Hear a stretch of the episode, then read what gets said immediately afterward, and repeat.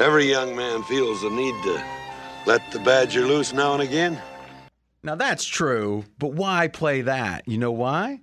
Because the Badger Loose is a analogy for betting different new sports or betting sports for the first time in a calendar year. And that means basketball and that means hockey. We're going to talk about the NFL for quite a while here. It wasn't it was a nice tight show I thought, but that's coming up and we had a I think a real good show generally. AJ loved the Bills uh, too. I mean, not so much in this week, but his love of the. He kept saying Bills have the best defense, and saying no, we don't. Th- no, Bills got the best defense. And then at one point he goes, You should write a letter to DVOA or to uh, Football Outsiders. Tell them they're wrong. I thought they were number two for defense. No. Okay. Number one for defense. I can just I, I got Aaron on speed dial if I need him. That's all. All right, but here's no letters for me. To whom it may concern.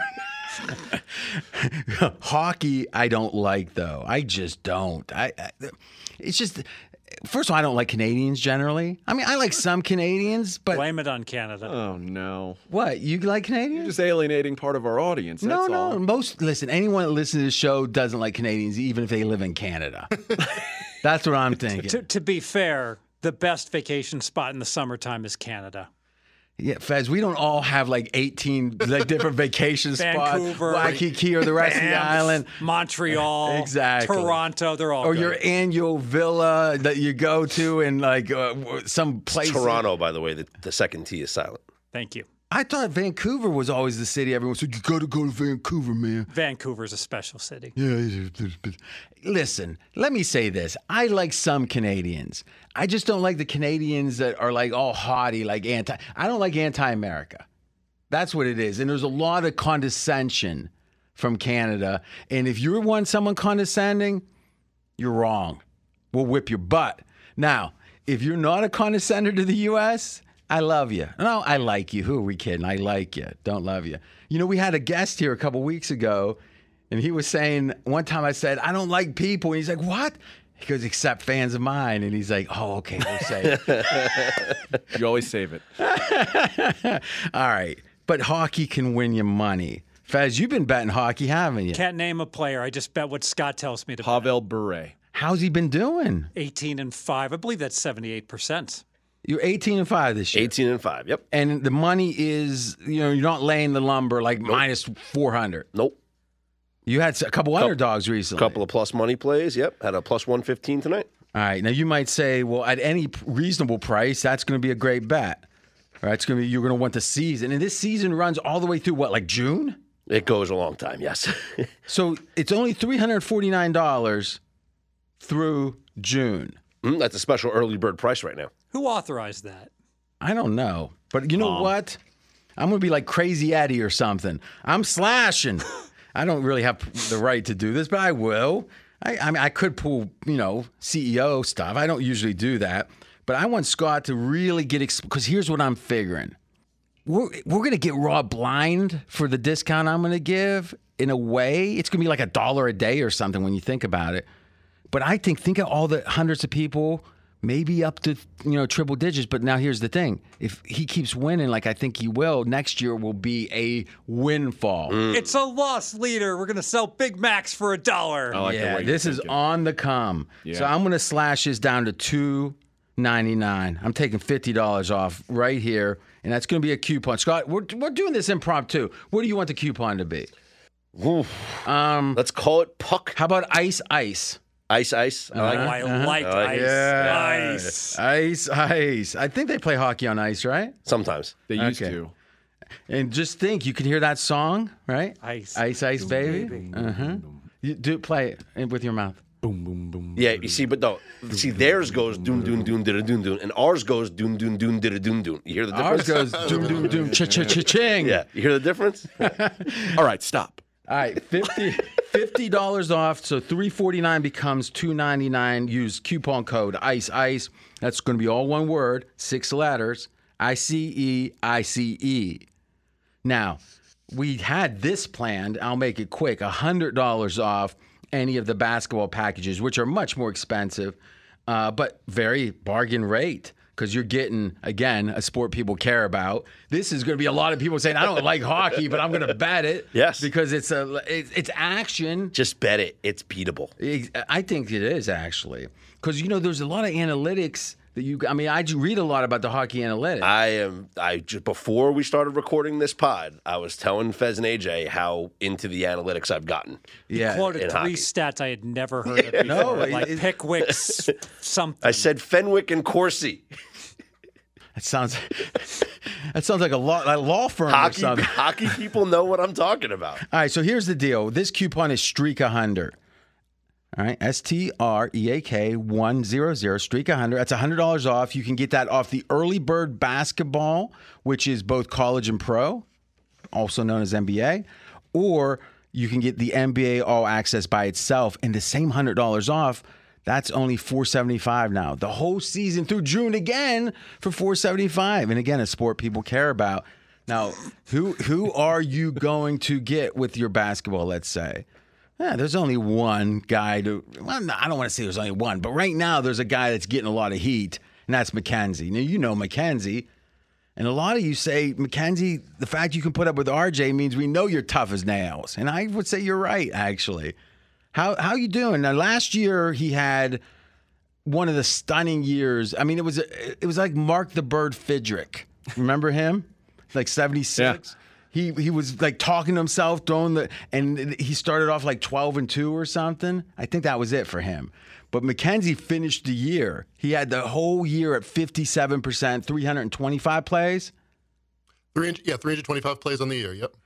57%. Fez, we talked about it. It's not even within the realm of possibility. Not with that volume. I mean, with that, I mean, that's like, I don't think I've ever, se- like I said, I've never seen an NBA year like that. It might be the best NBA year on record, like publicly available. So you won his stuff, and you're winning this year, right? Nine and five. Damn, working nine to five. I mean, but you're not working if you're winning these. That's a better record than you had last year. 64%. Yeah, it is. He's just going to sit on it, I think, for the. No, That's no, a no, good no, no, no. All right, so let's do go over this one last time. Ice Ice gets you the hockey. You got one choice, Scott Seidenberg. He bets totals too, though. Oh, that's the way I'll do it from now on. Ice Ice, fifty dollars off. That gets to two ninety nine for all the picks in hockey. Mackenzie, you can get the NBA only. Hundred dollars off. Streak a hundred. Streak a hundred. Is it? They talking about your streak again? Whose streak are they talking about? The streaks that we're going to get on together. Well, you're on one already. Okay. And then if you want the combo, and obviously, and, and hey, AJ and Scott, oh, no, no, you're not a college basketball guy. Nah. No. You baseball, hockey, college football. This guy's a call a, a double. How, how's your prep going in college basketball? It's good. Is yeah, it? it is good. All right. Well, listen, this guy know it, it, it's sick the games he watches, and he hates it. That's the funny part. He goes, "I hate this," but he but he does it. And now that he's doing SOVAM, he's got to stay up. I mean, you always stay up on. Yeah. it. So AJ's a good choice there. Fez, obviously, with all his vetoes out there. Whew. Undefeated NBA this year. Is that right? 2 and 0. Hey, four to uh, three to one against. I won 40 and 21 last year. Very selective. I like that. Very selective.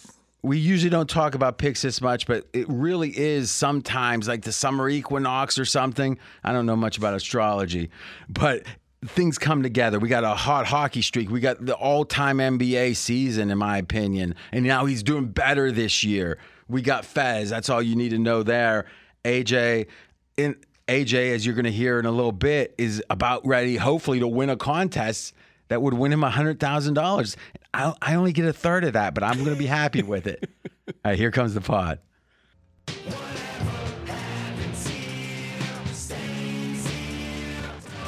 Week eight NFL, we got the full round table to my right. A man who is alive. He's standing. Will he be the last man standing? AJ Hoffman. Now, how many are left? 30. And how much does the winner get? 100K. That will pay for your pool. Almost. Yes, it, will, it will pay for my pool. Almost pay for your pool. Thirty. You feeling nervous? Absolutely. How? What's your equity? I haven't calculated it. Well, we can't. We got to figure out. Steve. Steve. It It's a hundred thousand first prize. Yep. Yeah, 30 people. Thirty that's people. three- That'd be 3,300. three thousand three hundred. Yeah. There you. Thirty-three. Okay. All right. So he's not a math guy. Well, we accept Well, it's that. worth more than that because he's got a a higher competence than his average opponent. I don't know. I mean, they're, they're the 30 men standing. It's a twenty-five dollar entry fee. Regardless what happens, are you trying to diminish his, his success? That sounds like a Not all. smart guy that can have a hundred thousand in his grasp for tw- for for hundred bucks or whatever, right? What was it five entry? Five for a hundred. Yeah. Uh, Hell yeah. So, what are you doing differently this week? Nothing. Not just the same thing. I'm going to wait until Saturday morning, last minute, put in my play again. I thought you were like a Thursday afternoon kind No, of guy. no, no, no. Steve Fezzik to my left, or kind of to my right a little. Scott Seidenberg, I'm RJ Bell. Mackenzie, NBA expert in the house. All right, let's get to it. By the way, it's been a bad run in the Super Contest. I mean, this is, I would say, this might be the most flummoxing season where things don't make sense. Look no further than Survivor, where you only have to pick a winner, and there's only hundred people left out of six thousand. It, it literally it seems like we lose half the contestants, um, and you only have to pick one straight up winner. And we're not even. Ha- so, how many people were left at this point last year? Do you know?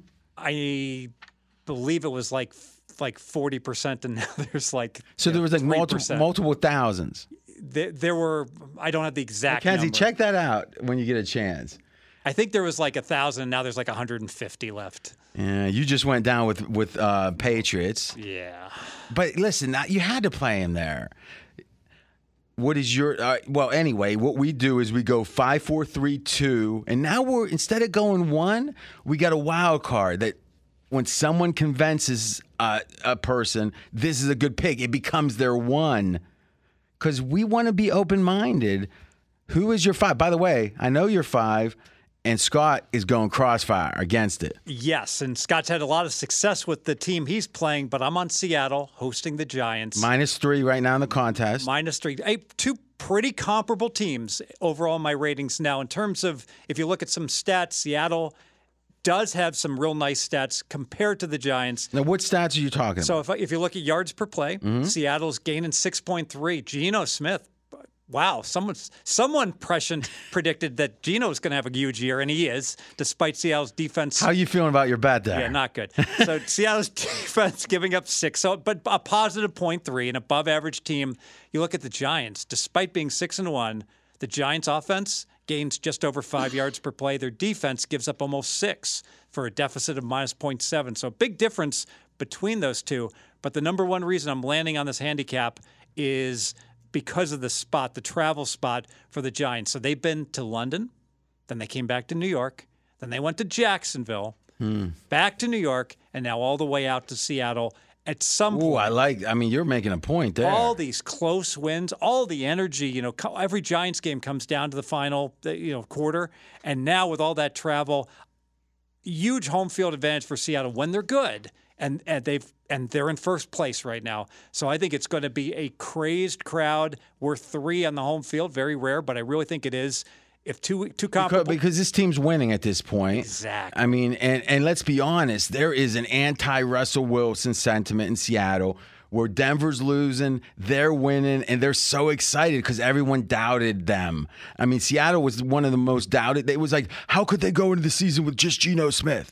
Right. exactly. So th- it's been redemption. Like Pete Carroll passed on Jimmy G, passed on basically everybody that he could have traded for. Everybody's like, why hasn't he traded for a quarterback yet? He's like, I like what we got here. I And know. he was right. That's what I'm saying. I, I think that the crowd is going to, there's a sense of like, let's, I mean, because they've been on the road, uh, what, last week for sure against the Yeah, Chargers. Chargers, yes. So, yeah, I think it, it, they've kind of emerged as a legit team. So the line is fair. The situation's great for the travel for Seattle. Also, another small factor it might that has to benefit Seattle. It's supposed to rain in Seattle. All it does is rain in Seattle. So here's a team. If ever t- a team's used to playing in the rain, it's the Seattle Seahawks. That benefits the Giants actually because they don't pass the ball. You realize the Giants uh, at six and one, they don't have a 200 yard receiver on the season. You mean for the entire, not For the entire game? season. Okay, the entire season, they don't have a receiver that has 200 yards. Um, and that's a selling point. Because he's saying the rain's Oh, going to affect. okay, I'm saying yeah. the rain's going to. Uh, the team that runs the ball all the time is actually going to be happy about the rain. So well, it's the wind that messes up the pass. yeah, well, they're not, Well, what's but the they never they never pass We the, they never it pass it anyway. excessive. They- They don't pass it anyway, so it doesn't matter. Let me ask you something, Fez. How much have you upgraded the Giants? How much have you upgraded the uh, Seahawks? I gotta say, as he's calculating that, you got a little little hop in your step today. Like you it, it's an intense. He's almost cross-examining Fez. I, I, I kinda Giants have been upgraded three points. Three points. Wow. Seattle four points. Oh, okay. So then this would make sense because the, the look ahead line here early was Giants plus two and a half. Now we're getting Giants plus three, and you think that you've upgraded Seattle more than the Giants? The th- would be- okay. yeah. Yeah, but, Sure. but But it is the look ahead was last week, right? I'm talking about the summer line. Oh, The- the- okay, The, summer okay, line, yeah. okay. So to me, the Seahawks are probably not going to have DK Metcalf in this game. He's not practicing. That's a huge weapon on the outside for agree. Geno Smith that they're not going to have. Giants defense can key in on Tyler Lockett. There's no one else in the, the passing game. Why would you pass against the Giants? Well, that too. I- I- Because they they basically bend over for you running the football, Like, and that's that's my take so, on this. so the, the Giants they uh, they blitz the second most in the league. They're going to get after Geno Smith. Geno Yet they Smith. have like the second fewest sacks in the Eh, league. They still create some havoc with Wink Martindale. You I think that Oh, I'm sorry. I think that the, the the rushing attack here for the for the Giants, you're going up against a Seahawks defense that has allowed the third most rushing touchdowns in the NFL. The Giants have only allowed the fourth fewest rushing touchdowns in the NFL. Seattle is last, dead last in the NFL in red zone touchdowns allowed. The Giants are the fifth best red zone defense in the NFL. This game is played inside the 20s. Giants are going to keep them out of the end zone. Seahawks are not going to keep the Giants out of the end zone. Daniel Jones on the road, 15 and 6 against the spread in his career. Geno Smith as a favorite, 6 and 6 ATS. It's a different Geno, though. sure. And part of the And reason why six the and Giants six isn't like part of the reason a the Giants are It's having better. a lot of success is they're not turning the football over.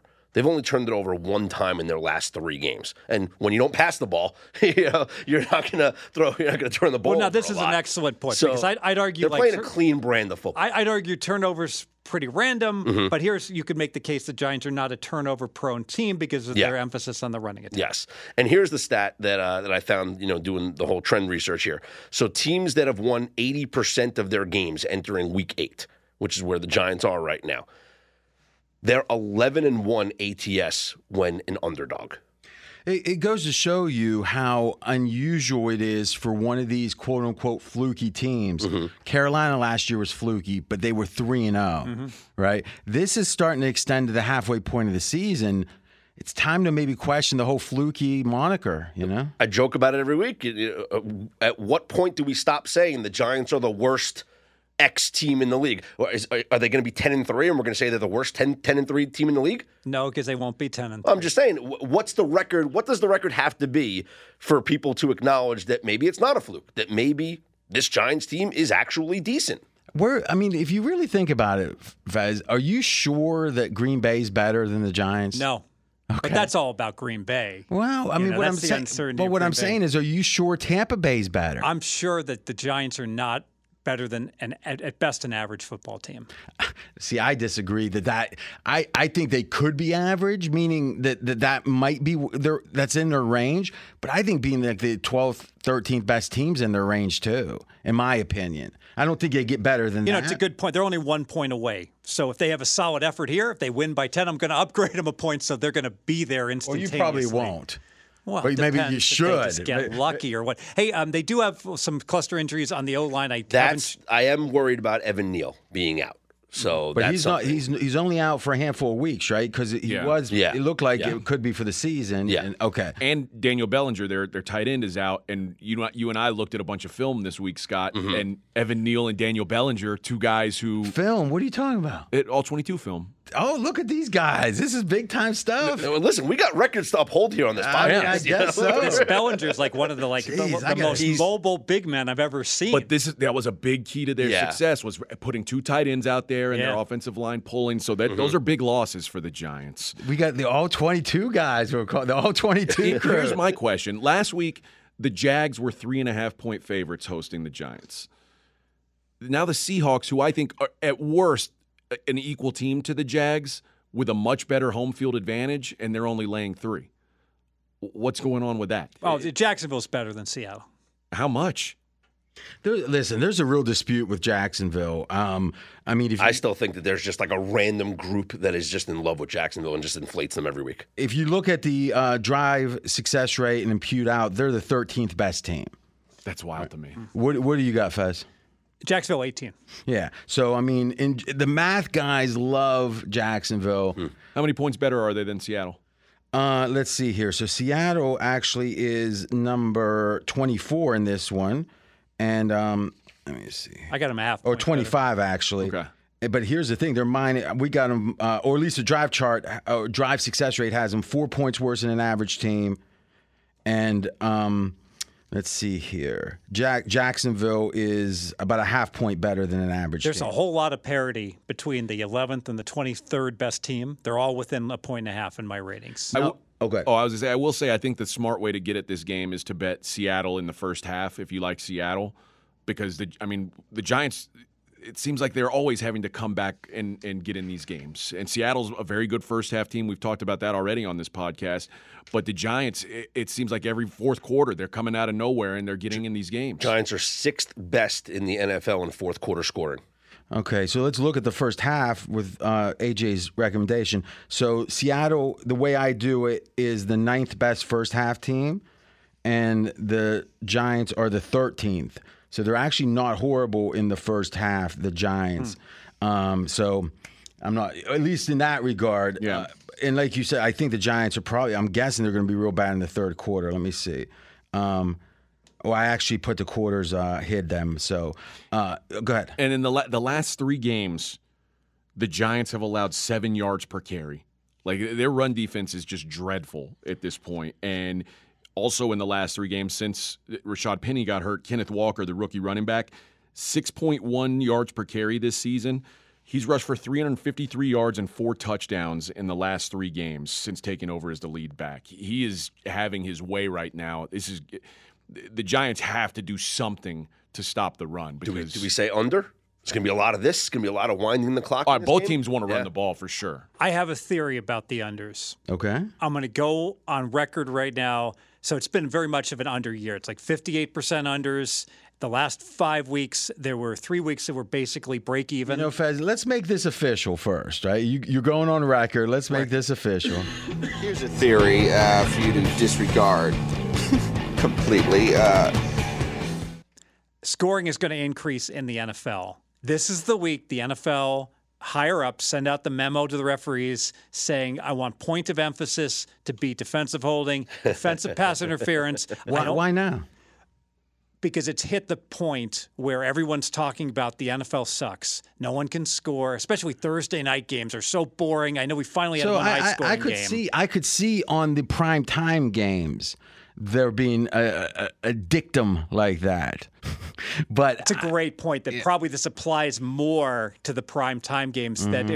if uh, and we just saw one a Thursday night game that was high scoring after two straight. Barely had one had no touchdowns. One I think had one touchdown, and at some point the advertisers and the like are like, look at look at our investment. But what is it? Prime. Think about poor Prime like doing Yeah, the Thursday night. Now we're Especially getting when you have Al Michaels talking smack about it. But something tells me the ratings games? are doing okay. Right no, no. I think yeah. No, they no, they are not doing okay. I just I just saw the Thursday night ratings, and they've taken a precipitous decline. people don't It's know because where they're to on a pay they're on a pay platform for the first Well, time. it's not pay; it's free. Prime is free. Uh, To get well, I guess you're right. To get Prime, you got to have Prime on Yeah. Amazon, and it comes with it. and the viewership went yeah. from like 12 million to 10 million to 8 million But, like but the hold last on a two second. Let's think about this. When's the last time someone had rabbit ears and didn't have cable?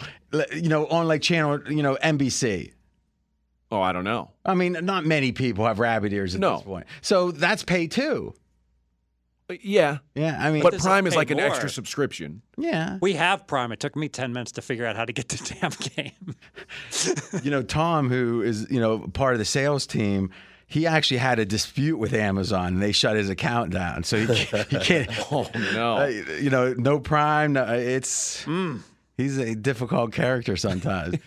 All right, here's my thinking. My fr- I was almost ready to jump on Seattle. Cuz look at this look ahead line. Scott mentioned the summer line. The look ahead line was Seattle minus 1. Now what the hell has happened that it should go up to 3? Seattle just looked tremendous. No, no. They look good, but you don't you can't upgrade them uh that would be like 3 points of upgrade because you're going on to 3 Yeah. right? That Yeah. I mean, that's too much, isn't it? That's too much. And and that that one stayed solid throughout the whole period Why the hell didn't at- we lay the one? I don't know. You didn't believe in it because you were betting against Geno Smith with both fists. Yeah. All right. Now, but I also believe. Here's the question: Has the when's there been a team this deep in the season with one loss as fraudulent, in your opinion, Fez, as the Giants? Can't come up with one.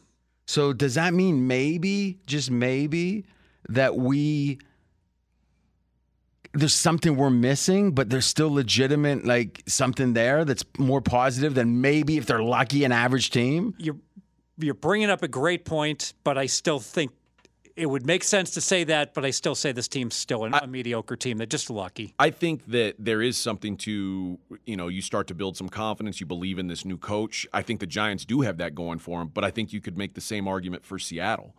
I, I think Seattle, there's a buzz, like you mentioned, RJ. Like they're suddenly feeling like they're a lot. Se- Se- the Seahawks Seattle could be in looks first place legitimate on the after stats, though. The Giants don't, and the Giants don't have any playmakers. Seattle does, although they are in. Seattle is injured now.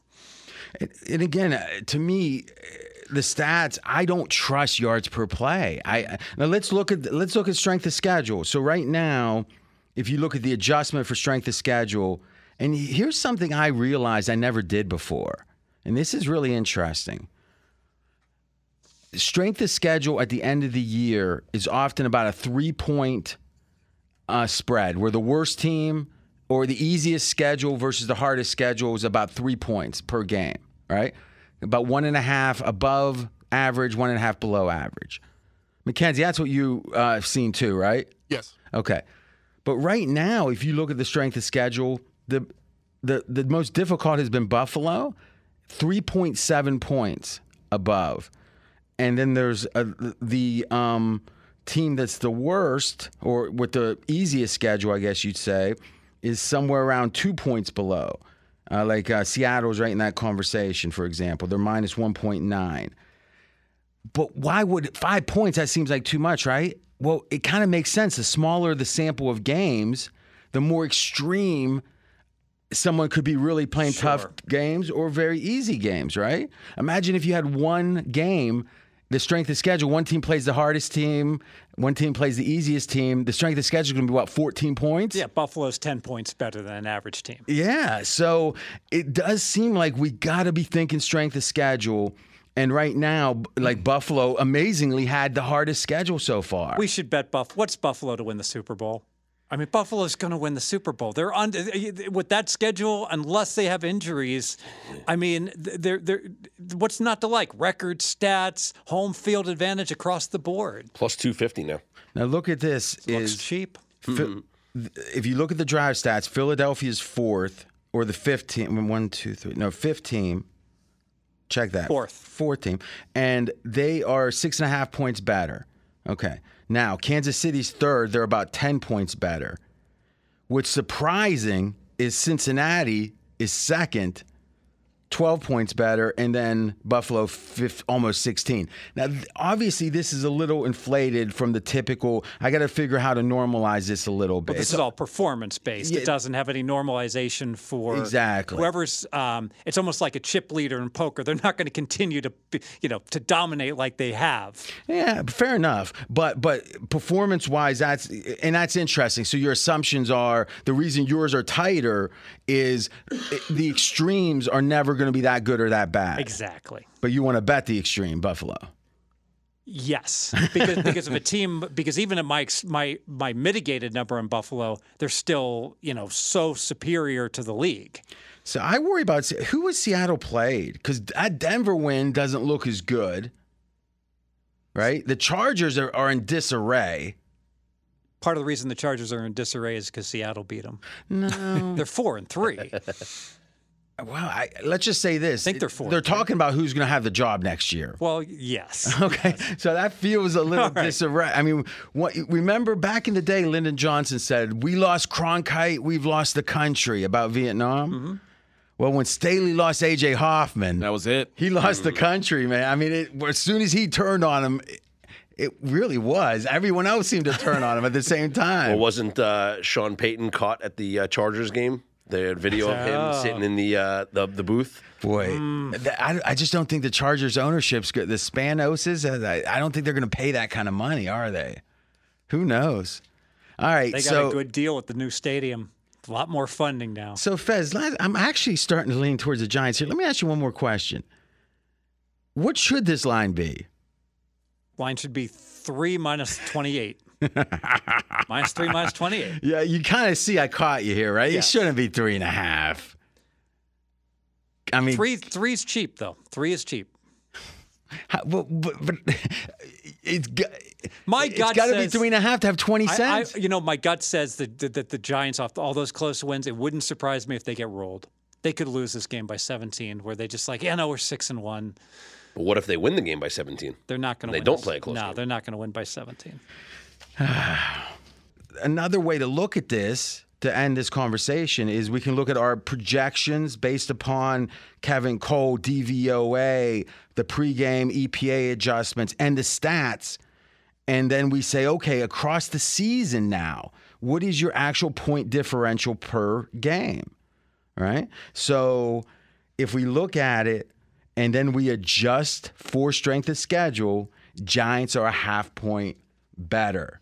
Half point better. But Fez, you say travel is a big, big deal. Now recount that travel one more time. All right, so the Giants played in London, come from behind, win all the way across the pond. They come back, play in New York, beat Baltimore. Then they got to go to Florida. Tough game comes down to the final play. They win in Florida, fly back to New York, and now they got to fly all the way out to the Pacific Northwest and play Seattle. That's a whole lot of frequent flyer miles for a team that's just played three straight games that went down to the final seconds. Well, if Russell Wilson was on that team, There'd I be mean, a lot of up and down the You'd aisles. be doing high knees. he'd be his lumbars would be so loose you wouldn't know what to do. Let's ride. Let's ride. next game.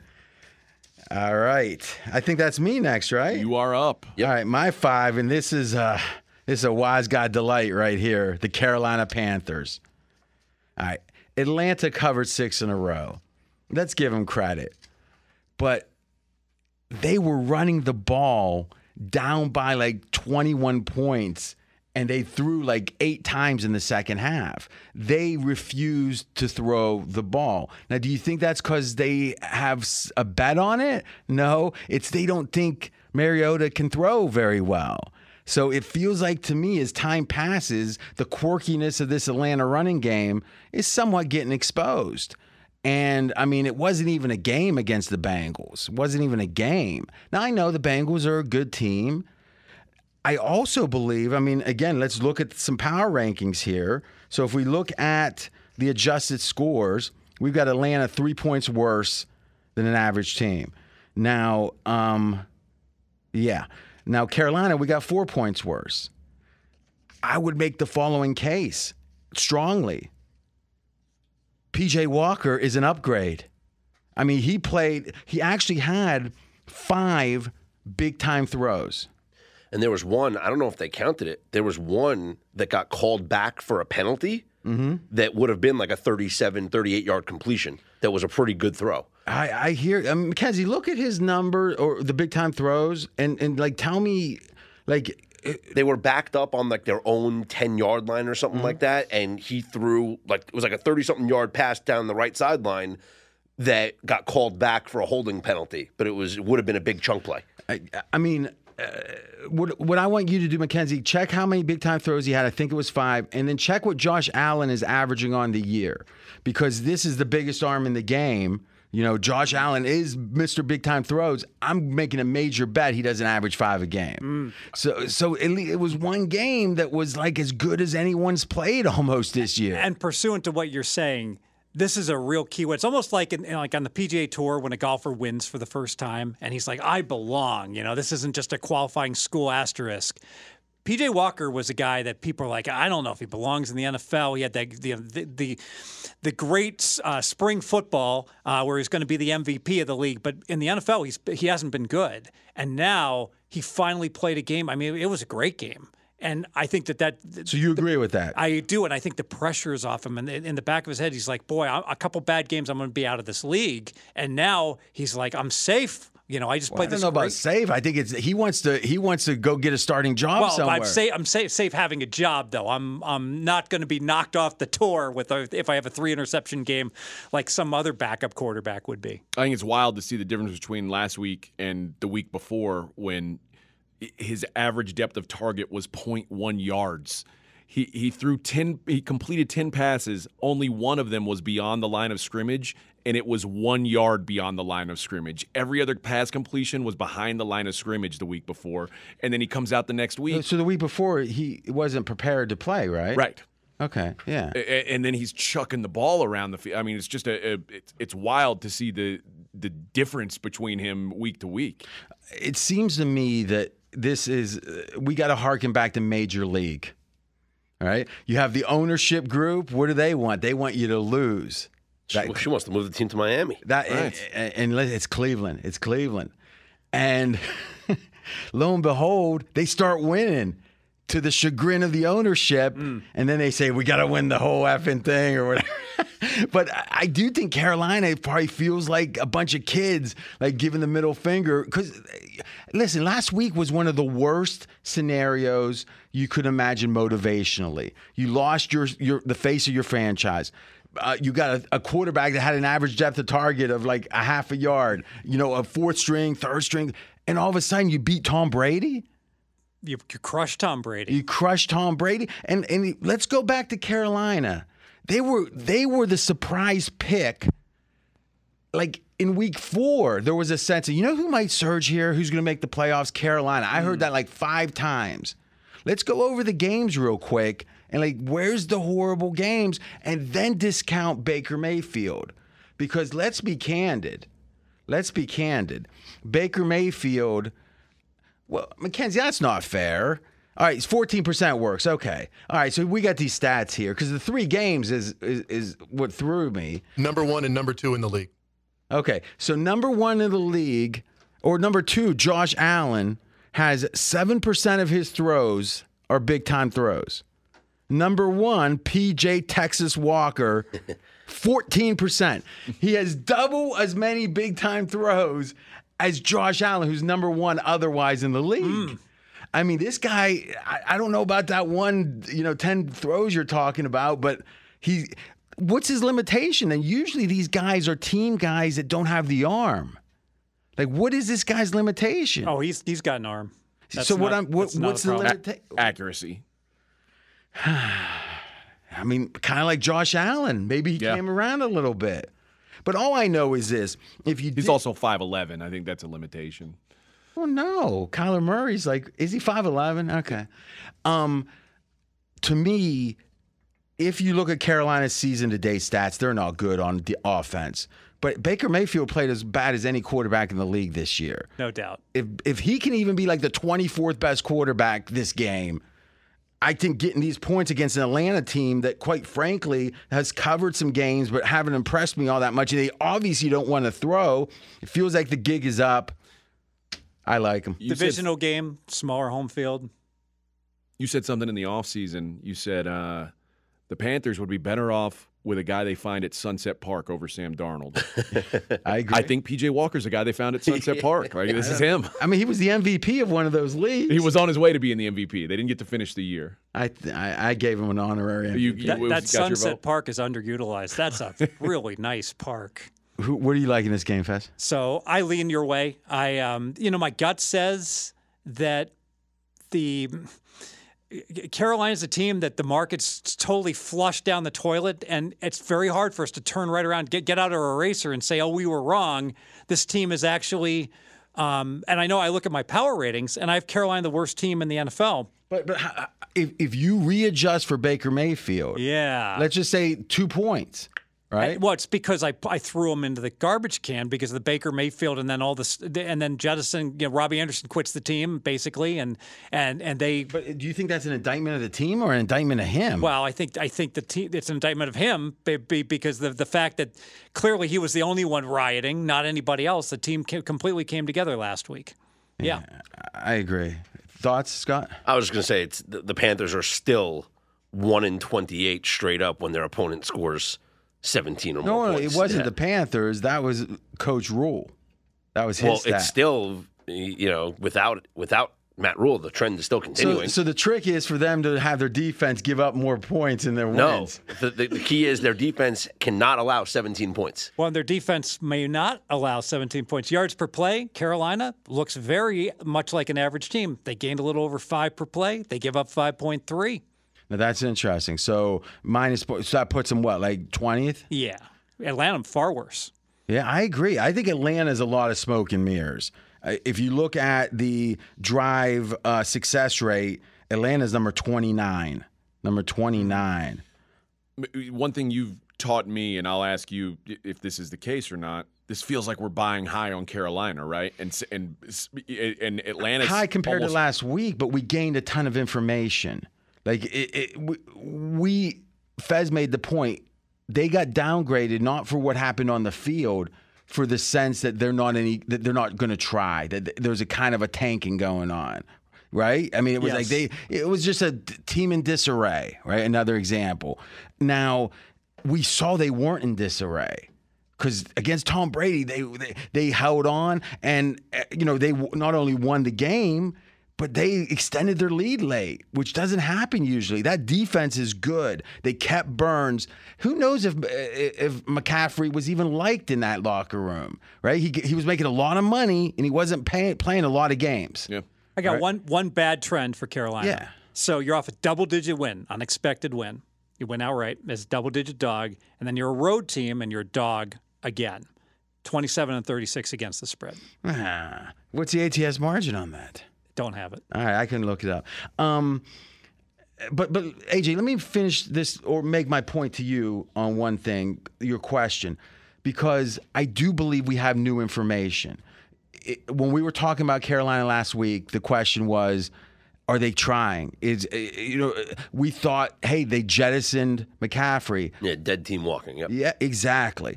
And now they're not. And maybe they will be at the end of the season, but right now is the game they're going to have them. They want to keep this thing Both going. the running backs, um, Ch- Ch- Chuck- Chuba Hubbard and and what's the other guy? Foreman, D'Onta Foreman. D'Onta Foreman. But both are co- certainly competent and both look ultra motivated.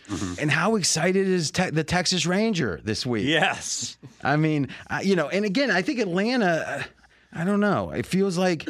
Let's look at Atlanta. You, you pop up Atlanta's schedule real quick. Any closing, other than looking at their schedule, any closing thoughts? Atlanta was, you know, rated the lowest team in the NFL to start the year.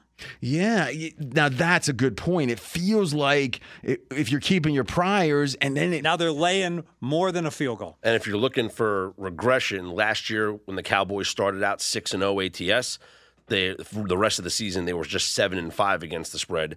In 2018, when the Chiefs started six and oh zero ATS, the rest of the season they were four seven and one.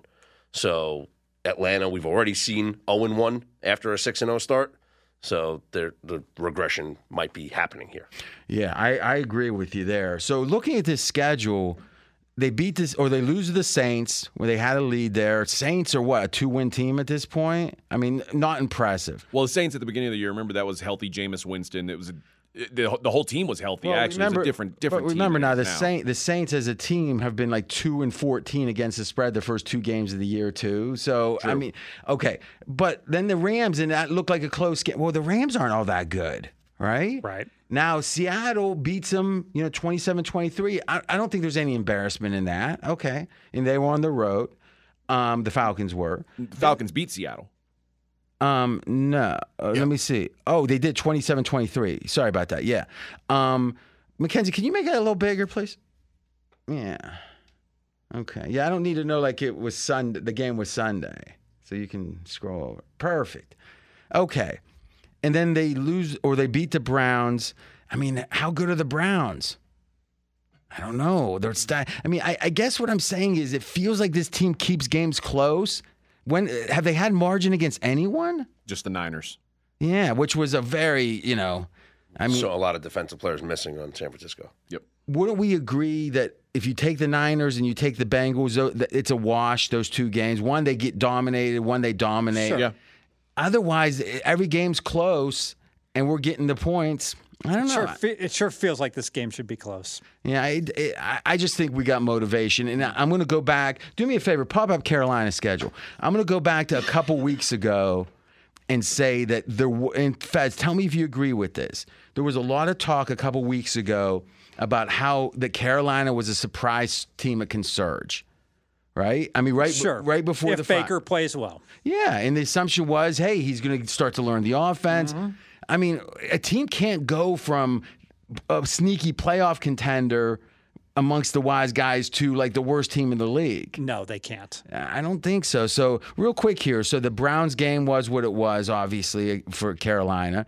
Then that, I mean, look, the Giants, they only lose by three to this Giant. Now, how did that game end? Do you, was that a close? Was that Carolina with a lead or something, or was that Giants that one they that was a had? Giants field goal with three and a half minutes to go to to go ahead. Okay, so that was Carolina won the stats. Okay.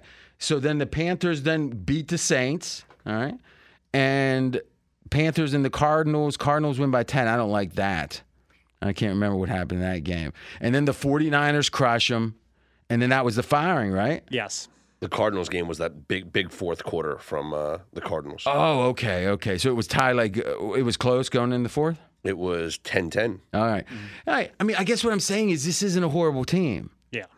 and they got a. It seems like a better quarterback, at least Baker this year. All right, let's move on. Next one. This is going to be Scott. Oh no, no, AJ's best bet, then Scott's. And by the way, Scott's best bet. A lot of people agree with him on. A lot of people agree. AJ, your best bet. A lot of people agree with my best bet. One person doesn't. So it's a Oh, boy. this is a crossfire. Strap Wait, in. wait, wait. Somehow we have we're crossfired on the best bet again, Yes. and somehow you try to emulate me. What's going on with that? I don't know. I, I guess not. All right. So I'm going to let you have the honors because it's your best bet. Give the game. All right, this is the 49ers minus one and a half ah. at the Rams. And it seems like we talk about this in every NFC West matchup. The, the styles make the fights, and almost every I think every coach has a dominant record against another coach in this league. And Shanahan has McVay's number, nine and three ATS. The Niners are on a six and oh zero ATS run in the series. Whoa, whoa, whoa, whoa, whoa, whoa, whoa. They covered against. They covered in the championship game last year. Yes, What was the line in that Three and game? a half. 20 to 17. And it was three and a half. Oh, okay. Go ahead. Uh, and the games where the Rams have lost are the games where Stafford's been under pressure. Bills, Niners, Cowboys. All three of those teams grade top 10 pass rush units per PFF. The three Rams wins Carolina, Atlanta, Arizona, all bottom eight in pass rush. I- I think this game's probably closer than the first San Francisco Rams matchup because San Francisco does have more injuries than they did in the Do that they? game. I think so. I mean, because they had everyone back but one player last week, right? So has did anyone get hurt in the game last week, Mackenzie? I don't believe so. No. Yeah. So, I, but given given, I, I think the loss, the, the being without whatever San Francisco's without this week on defense isn't enough to get me off this Shanahan domination of McVay. All right. So at no point did you mention the line. The offensive line No, the line, the spread. minus one and a half. I mean, what I'm saying is minus one and a half for who? San Fran? the 49ers are minus Right. one and a half. So the Rams are a home underdog. yes. So at some point, the, I mean, I get maybe the 49ers are the better team right now, but this is saying what? How much better? What would the line be in San Francisco? I mean, what do we say about the Rams? They don't have a home field advantage, Well, I- right? no, no, I never said that. I said the Chargers don't. The Rams have a nice following in LA. I would. I mean, that's a hot ticket in town. I, I mean, would you say the? I mean, I. I mean, looking. I at the, would have said it last year. I'm not going to say it this year. I think LA is very fair weather town. It's a, they're the defending Super Bowl champions off a bye. It, like, let's. It, it's insane to think. Uh, There's how's a lot this- of Niner fans in LA also. I, I think the crowd will be half Nin- Niners. I really do. Well, why don't we do this? Let's Didn't we see a way. that to- last year, though? Wasn't the whole stadium 49ers fans last year? Was It was like embarrassing, I think. For what? The NFC Championship game? Uh, I, I, there was was uh, maybe it was just a regular season game. That wasn't it. Didn't they make the whole thing that they weren't selling tickets to anybody outside outside of Los Angeles County for the playoff game? I don't remember. because they Because week didn't 18 was so heavy 49ers. because they didn't want it to be like the regular season game where it was all 49ers fans. Okay. They but- refused to sell tickets to anybody out of a greater Los Angeles area in the playoffs. Yeah. Oh, in the play. Okay. Yeah. Well, I listen. Maybe I don't know. I mean, I guess the whole San Francisco being close and uh, having fans in LA is a factor I didn't think of. But to me, I think the Rams in general have a pretty decent crowd support at this point. 49ers, maybe they're fanatical or who knows what. But conti- go ahead. Yeah, so if they played the Raiders or the Niners, it, it changes everything. Yeah, maybe. Well, I mean, we'll see. Uh, I'm, I'm also very concerned about how the Rams can play against a good defense. They've had three good defenses they played against San Fran, Dallas, Tampa Bay. 10 points. That's all they were able to muster. So, I know small sample size of three, but a Rams offense that's struggling has really struggled against the good opponents that they played. So let's go back to the what the line would be in San Francisco because what we can know for sure is there's home field advantage. If the crowd split 50-50, that's going to be a you know a, a portion of the home field advantage. But the sleep in their own bed, blah blah blah. We all know about that. The fam- familiarity with the sight lines, the turf, hmm. the locker room, on the shitter. It's like you're just more comfortable. they were two point favorites two weeks ago. No, no, yeah. So all right. So uh, who was two The point 49ers were two point Okay, favorites. At home. which implies that these are even teams, yeah. right? And now i- this implies what? That there are four points, but that somehow San Fran's four points better. Three points better. Well, One and they, they did home beat them by 15 points in, on that two point spread. So Well, I think they they. So what do you think that results in? What kind of adjustment? Three I, I don't know, but all I'm saying is I think that we've. I mean, the Rams So certainly. have what's been- happened? What's happened since? That's the question. What's happened? Christian since? McCaffrey. Oh, you think he's moving the needle here? If I anything, think he he's might be going a to have distraction. A, I think he's going to have a much bigger role in this game now that he's been there for over a week. I, I think the narrative is out there that with these NFC uh, West games, you look at what, what the series domination has been.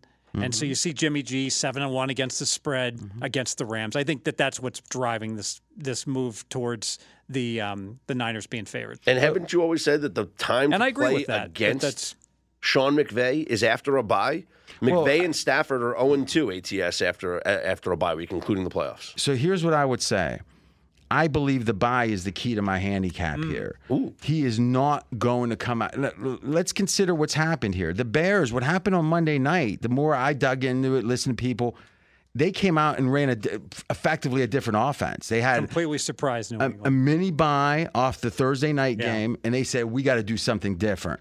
And they they came out and did something different. They sprung it on them. I saw that um, Fields had uh, was it had a maximum five um, play calls that were supposed to be quarterback runs. Mm-hmm. He had eleven against New England. and he was running between the tackles. Yeah. I mean, so what happens is McVay. Now let's think back. Two years ago, they had a tough end of the season. So the year before the Super Bowl, and what did McVay do? He didn't even go to the combine. He was hunkered down with Staley at this point, who was a new DC, and had him come in. And it was like, so I, I guess I. well, let me think about that. That wasn't last year. It would have been the year before. Exactly. So the situation was he was going to think his way out of this. Well, the Rams are limited, right? Because of their O line. That's the story. Your handicap, AJ, was right.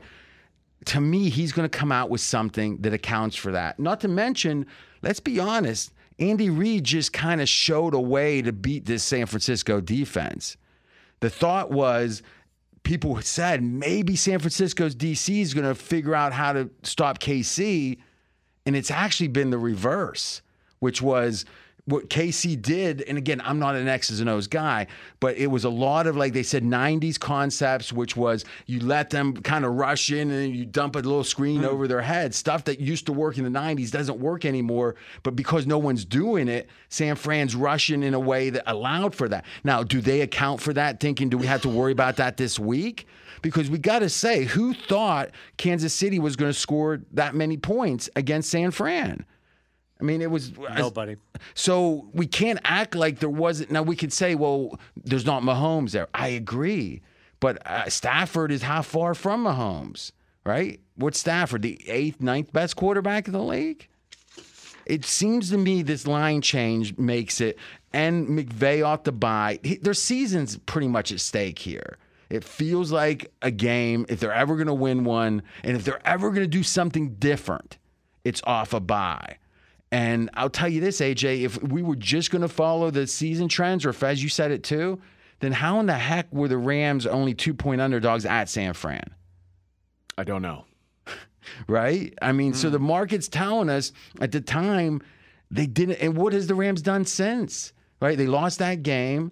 They they they beat Carolina. Now that score was a little deceiving, I think, meaning they beat them. They didn't beat them as bad as the score, but still mm-hmm. they won the game.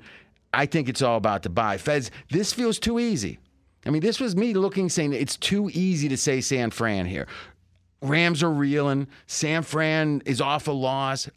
I don't know. Is it usually that easy? I might be overreacting to it. The thing is, it has been that easy in terms of these matchups in this division. So maybe I'm just I'm overreacting to that. Well, it's been that easy up to this point. Right? That, that's usually when everyone starts. Right. but So we- I'm jumping on it probably too late. it feel it does feel like the. So let's do that adjust. The line would be what six? Uh, What would the line be in in San Fran? You're saying what four point of adjustment? Well, it's It's got to Yeah. be two. I mean, who are we kidding? sure, sure make it five. Make it five. Okay, so we're saying the line would be almost a touchdown in Well- San Fran. No, I'm saying the one and a half should be a five. Would be a comparable line if they played in San Francisco this. Oh, week. okay. Yeah. So sorry, I misunderstood. No, that's fine. So you're saying three and a half points. Yeah. Well, you're through. They threw the key three. number. All right, all right. I accept that. All right. So I mean, uh, I, has that much changed? Is my only question. No, I get my thought is when you look at the the schedule that the Rams have played, they've played three good teams and three bad teams. They beat the three good teams. They got dominated. the uh, they- yeah. yeah, they got dominated by the three good teams. That's what stood out to me bad too, is how badly they played against the premium opponents. and particularly premium defenses. No, I, I mean you're right. The reason you get the Super Bowl champions as a home underdog Mm-hmm. is there's usually things happening. Yeah, and Jimmy G's success against the Rams. He's seven and one, both straight up and ATS. And to me, in general, the thing that's so hard about NFL trends when it's between two teams is that causes that team. It's almost like the zigzag in the NBA. Hmm. It causes that team to make changes. Now, They haven't McVay eight hasn't been games. able- yeah. hasn't been able to make changes. Well, I guess when you just won, went to the Super Bowl beating them, Yeah, yeah, you know, yeah. I guess the very fact the line was three and a half spoke to how much better the Rams were just last year and how much has really changed. The O line for the Rams. Can McVay figure that out? health of the quarterback. There's there's Yeah, serious had two- concerns. Wow, he's had two weeks off. Yeah. So If ever there's a time they can that he he should be capable, it'd be this week. yes. Here's w last point on this. If you actually look at Stafford's stats and just remove interceptions, which you can't, Hmm. he's actually like the fourth most effective or fifth EPA of all quarterbacks. he's just thrown too many Hmm. interceptions. Now, is that because of an ailment? Because if it's if his arm hurts, then how's he so good on the other like on 99 or 98 percent of his throws? Well, when he throws to Cooper Kupp, he's like Well, that- tremendous. All right. So, I, is there any handicap from you guys other than it's the way it's been? That's the handicap. That's mine. Mott's. You're hoping for Mott's. I am. More of the same, baby. How'd I do, AJ? You held up. Yeah, it was. Um. Considering it was three on one. Yeah, but there wasn't really much there, was the Three there? was all lining up on the same. no one and no one and no one mentioned the line. That was the interesting. I part. mentioned it at the very beginning. I mean, what I'm saying is, as in, like, hey, we gotta say that this line really accounts for this You're paying the tax. You're paying the tax, And again, the question becomes, what should this line be? Three? I mean, like, I'm asking, what should this line? At three and a half, I'm going to go to the window and make my biggest bet of the year on the Rams. Obviously, yes. Are you? Are you? Yes. Oh, Okay, but w- but you, do you think the line should be three then? yes. So that means you think the line should be seven in L.A. or in uh, San Fran. Yes, I'd have to, or I'd be inconsistent. Does that does, does that work? I, I really think like the, the, the, this home field, it's one and a quarter. It's really, it's there's no way the home field's one and a half in L.A. or San Francisco. well, then uh, back to the question. Then I, I get. I don't know. I, to me, it feels like when you have 50 years of data that says the home field's one thing, and you have a couple years where it says it's a, it's lower. It's probably somewhere in the middle. Is my thought. You know, I actually think not. I th- I really I thi- know you don't. I 'cause really it's think convenient. I really it think lets you bet road favorites. You next should have ten bet. years the home field is going to be like 1.65 in the NFL on It- average. it- I mean, listen, if you want to bet road favorites, I think your approach is the way to go. Yes. Closing thought. Do we think that the offensive line got fixed in the bye week? No, I think that schematically they're gonna they're gonna have some tr- a trick or two up their sleeve that will work for one game. I don't. I'm not like pro Rams the rest of the year. I think. It, how much time do you think McVay put in the in the last two I'm weeks? sure plenty. Yeah. And what is the what are the 49ers doing? Trying to get McCaffrey onto the team and understanding the offense, and then just got their ass whipped by Can. I mean, that's a demoral. How do you even want to go to the Super Bowl if you have to play Kansas City? They might not want to go. I mean, that was. I mean, let's be candid. If you, I mean, you thought San Fran was better than Philadelphia, right? You had them equal. no, I had Philly. No, you did. You had. They I had, had them them equal. equal. I had them equal. And then You did. I did. Could you imagine them getting beat that bad? Yeah. And- With Super but- Bowl revenge. But we're gonna. but, uh, yeah, well, the revenge went the other way, didn't Yeah. it? I just worry that there's only so much adjusting you can do when you can't pass block and you can't run the ball. And the for, the the Rams' best running back isn't even with the team. So Who's the best running back? Cam A- Akers. Akers, he not, sucks. He's not the best running back. He might have been two years ago. You don't think Cam Akers is better than Darrell Henderson? I think anyone with fresh legs is gonna be better than a guy limping around from his Achilles. I mean, I agree. He's shot. running backs are.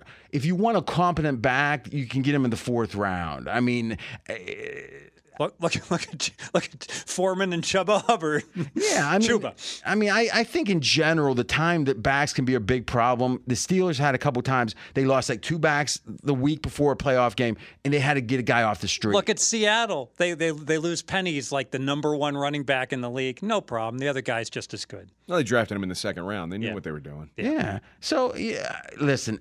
I think I, I mean maybe Fez got a good point. I think Stafford's arm, if he's if the two weeks off helps him, I think that's probably a key too, right? And he, he just can't throw some interceptions. アンドレ・ザ・ジャイアント、ハンデキャップマッチ、マイソン・スケアガーデンシリーズ以来のこと。ありますかね。そうですね。あの、後仕方ないです。ヘッドバットそしてキックです。カウンターから馬乗りになりました。抑え込むカウント入りましたアンドレ・ザ・ジャイアント、対1のハンデキャップマッチ に参加することが決定しております。ミドルサイド、そして日本勢にとっても You don't want a headbutt toe. You do not want that. All right, next game. Now we got a triple like here, but listen, we got a five star on it from Scott. And before you say who cares, 21 9 and 2 on every pick. That's picking five a week right here live. That's leading everyone. Scott, make your case. I think the Bengals are so back. this team is looking like the team that went to the Super Bowl last year. In the last two weeks alone, Joe Burrow has completed nearly 80% of his passes for 781 yards, six touchdowns, zero picks. Uh, the Browns defense, not pretty. Not, not, not, it's not pretty. They're 24th in the NFL against the pass. And the Bengals, 13 and 2 ATS in their last 15 games. Joe Burrow in his last 14 starts 12 and 2 against the spread. And then there's the Browns under Kevin Stefanski when playing in the division. 3 and 11 ATS against the AFC North. I'm backing the Bengals here. I'm not afraid of the number. They have the third best red zone defense in the NFL. So even if the Browns manage to move the ball down the field, they're likely going to have to settle for field goals, and that's not going to be good enough to beat this Bengals team. I, I'm with you. I, I the Bengals. You mentioned all those those trends. What's your weight? Uh, it's my three weight. Uh, eight and one in their last nine road games, ATS as well. So uh, they, they just, I, and I said this same thing last week. They fundamentally changed what they've been doing. They, the first few weeks, it was run, run first. We've got to establish the run, and then finally they've said, "Screw Joe Mixon." Yeah. this is the Joe Burrow show, which is what it should have been all along. And, you know, the Browns should be a good target for that. They are 28th in DVOA against the pass. And of course, on the other side, the Browns have to run the ball to succeed. That's, that's the way they're going to win games. But the Bengals top 10 in DVOA against the run, and their offense likely playing from behind, how long are you going to be able to run for? So, uh, Bengals minus three and a half, my three weight as well. Yeah, the Browns uh, they allow 7.1 yards per pass.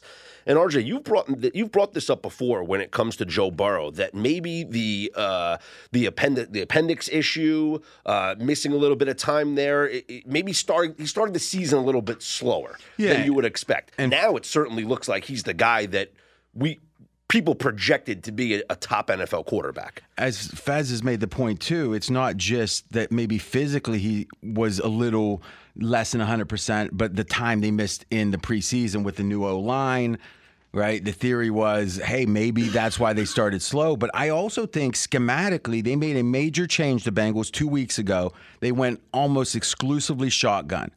And what mm-hmm. they were were, I think, siloed is the way you could call it, which was if they were under center, they had a set of plays they were going to run. And if they were in shotgun, there was a set of plays. And the defenses kind of knew what they were doing by the formation. They were mm. tipping them off. And now they're going exclusively shotgun, except for like fourth and ones and kneel downs. Really, that's the only time for two games. Now, Burrow, I think they underscored against Atlanta. They could have scored more points, I think, if things had gone right. Opening touchdown in the third quarter, and then no scoring the rest of the game. Yeah, and and and I mean to me, I'm not saying they weren't trying. I'm just saying, hey, it feels like this offense is as good as they've been. Only question is with the quirky scheme change, does the film on it help the as we get into week three, does the film help the other team? Because I, I pass this game because in general, I think Cleveland, you'd be selling them low here. After all these close losses, I'm a little scared of that. But I agree in general that Cincy has got great momentum. Yeah, and if you look at Cincy's first three weeks, the there was a concern they're not playing well, and they had such a cupcake schedule. Well, it doesn't look so cupcake anymore. Pittsburgh is better than we thought they were going to be. We thought they'd be a bottom feeder, and they're playing better. Dallas, we thought Dallas was terrible when they played them week two, and now Dallas. Especially with an unknown backup quarterback. Exactly. Remember, Dallas to miss the playoffs was like the yes was minus 260 after week one. And then the Jets, you know, the Jets are are, are in a bottom feeder. The Jets are a, are a mediocre team. So those first three games, that strength of schedule looks a whole lot better for the Bengals as well. I'm on the Bengals 2 8. Okay, he's got a little pep in his step. He, confidence is uh it's contagious. Next up, we have a double like. Now these guys are usually competing, but they're agreeing here. Scott and Fez. Scott, you lead it off with both your four weights. Yeah, Cardinals plus the three and a half in Minnesota against the Vikings. When I selected this game, I knew I knew RJ that Fez was going to be on my side because I know how he feels about the Minnesota Vikings. He thinks that they are a fraudulent team, and I watched last week with great interest because I have some you know 49er uh, uh, Dolphins interest, and that was a fraudulent win. The Dolphins should have won that game. They won the stats.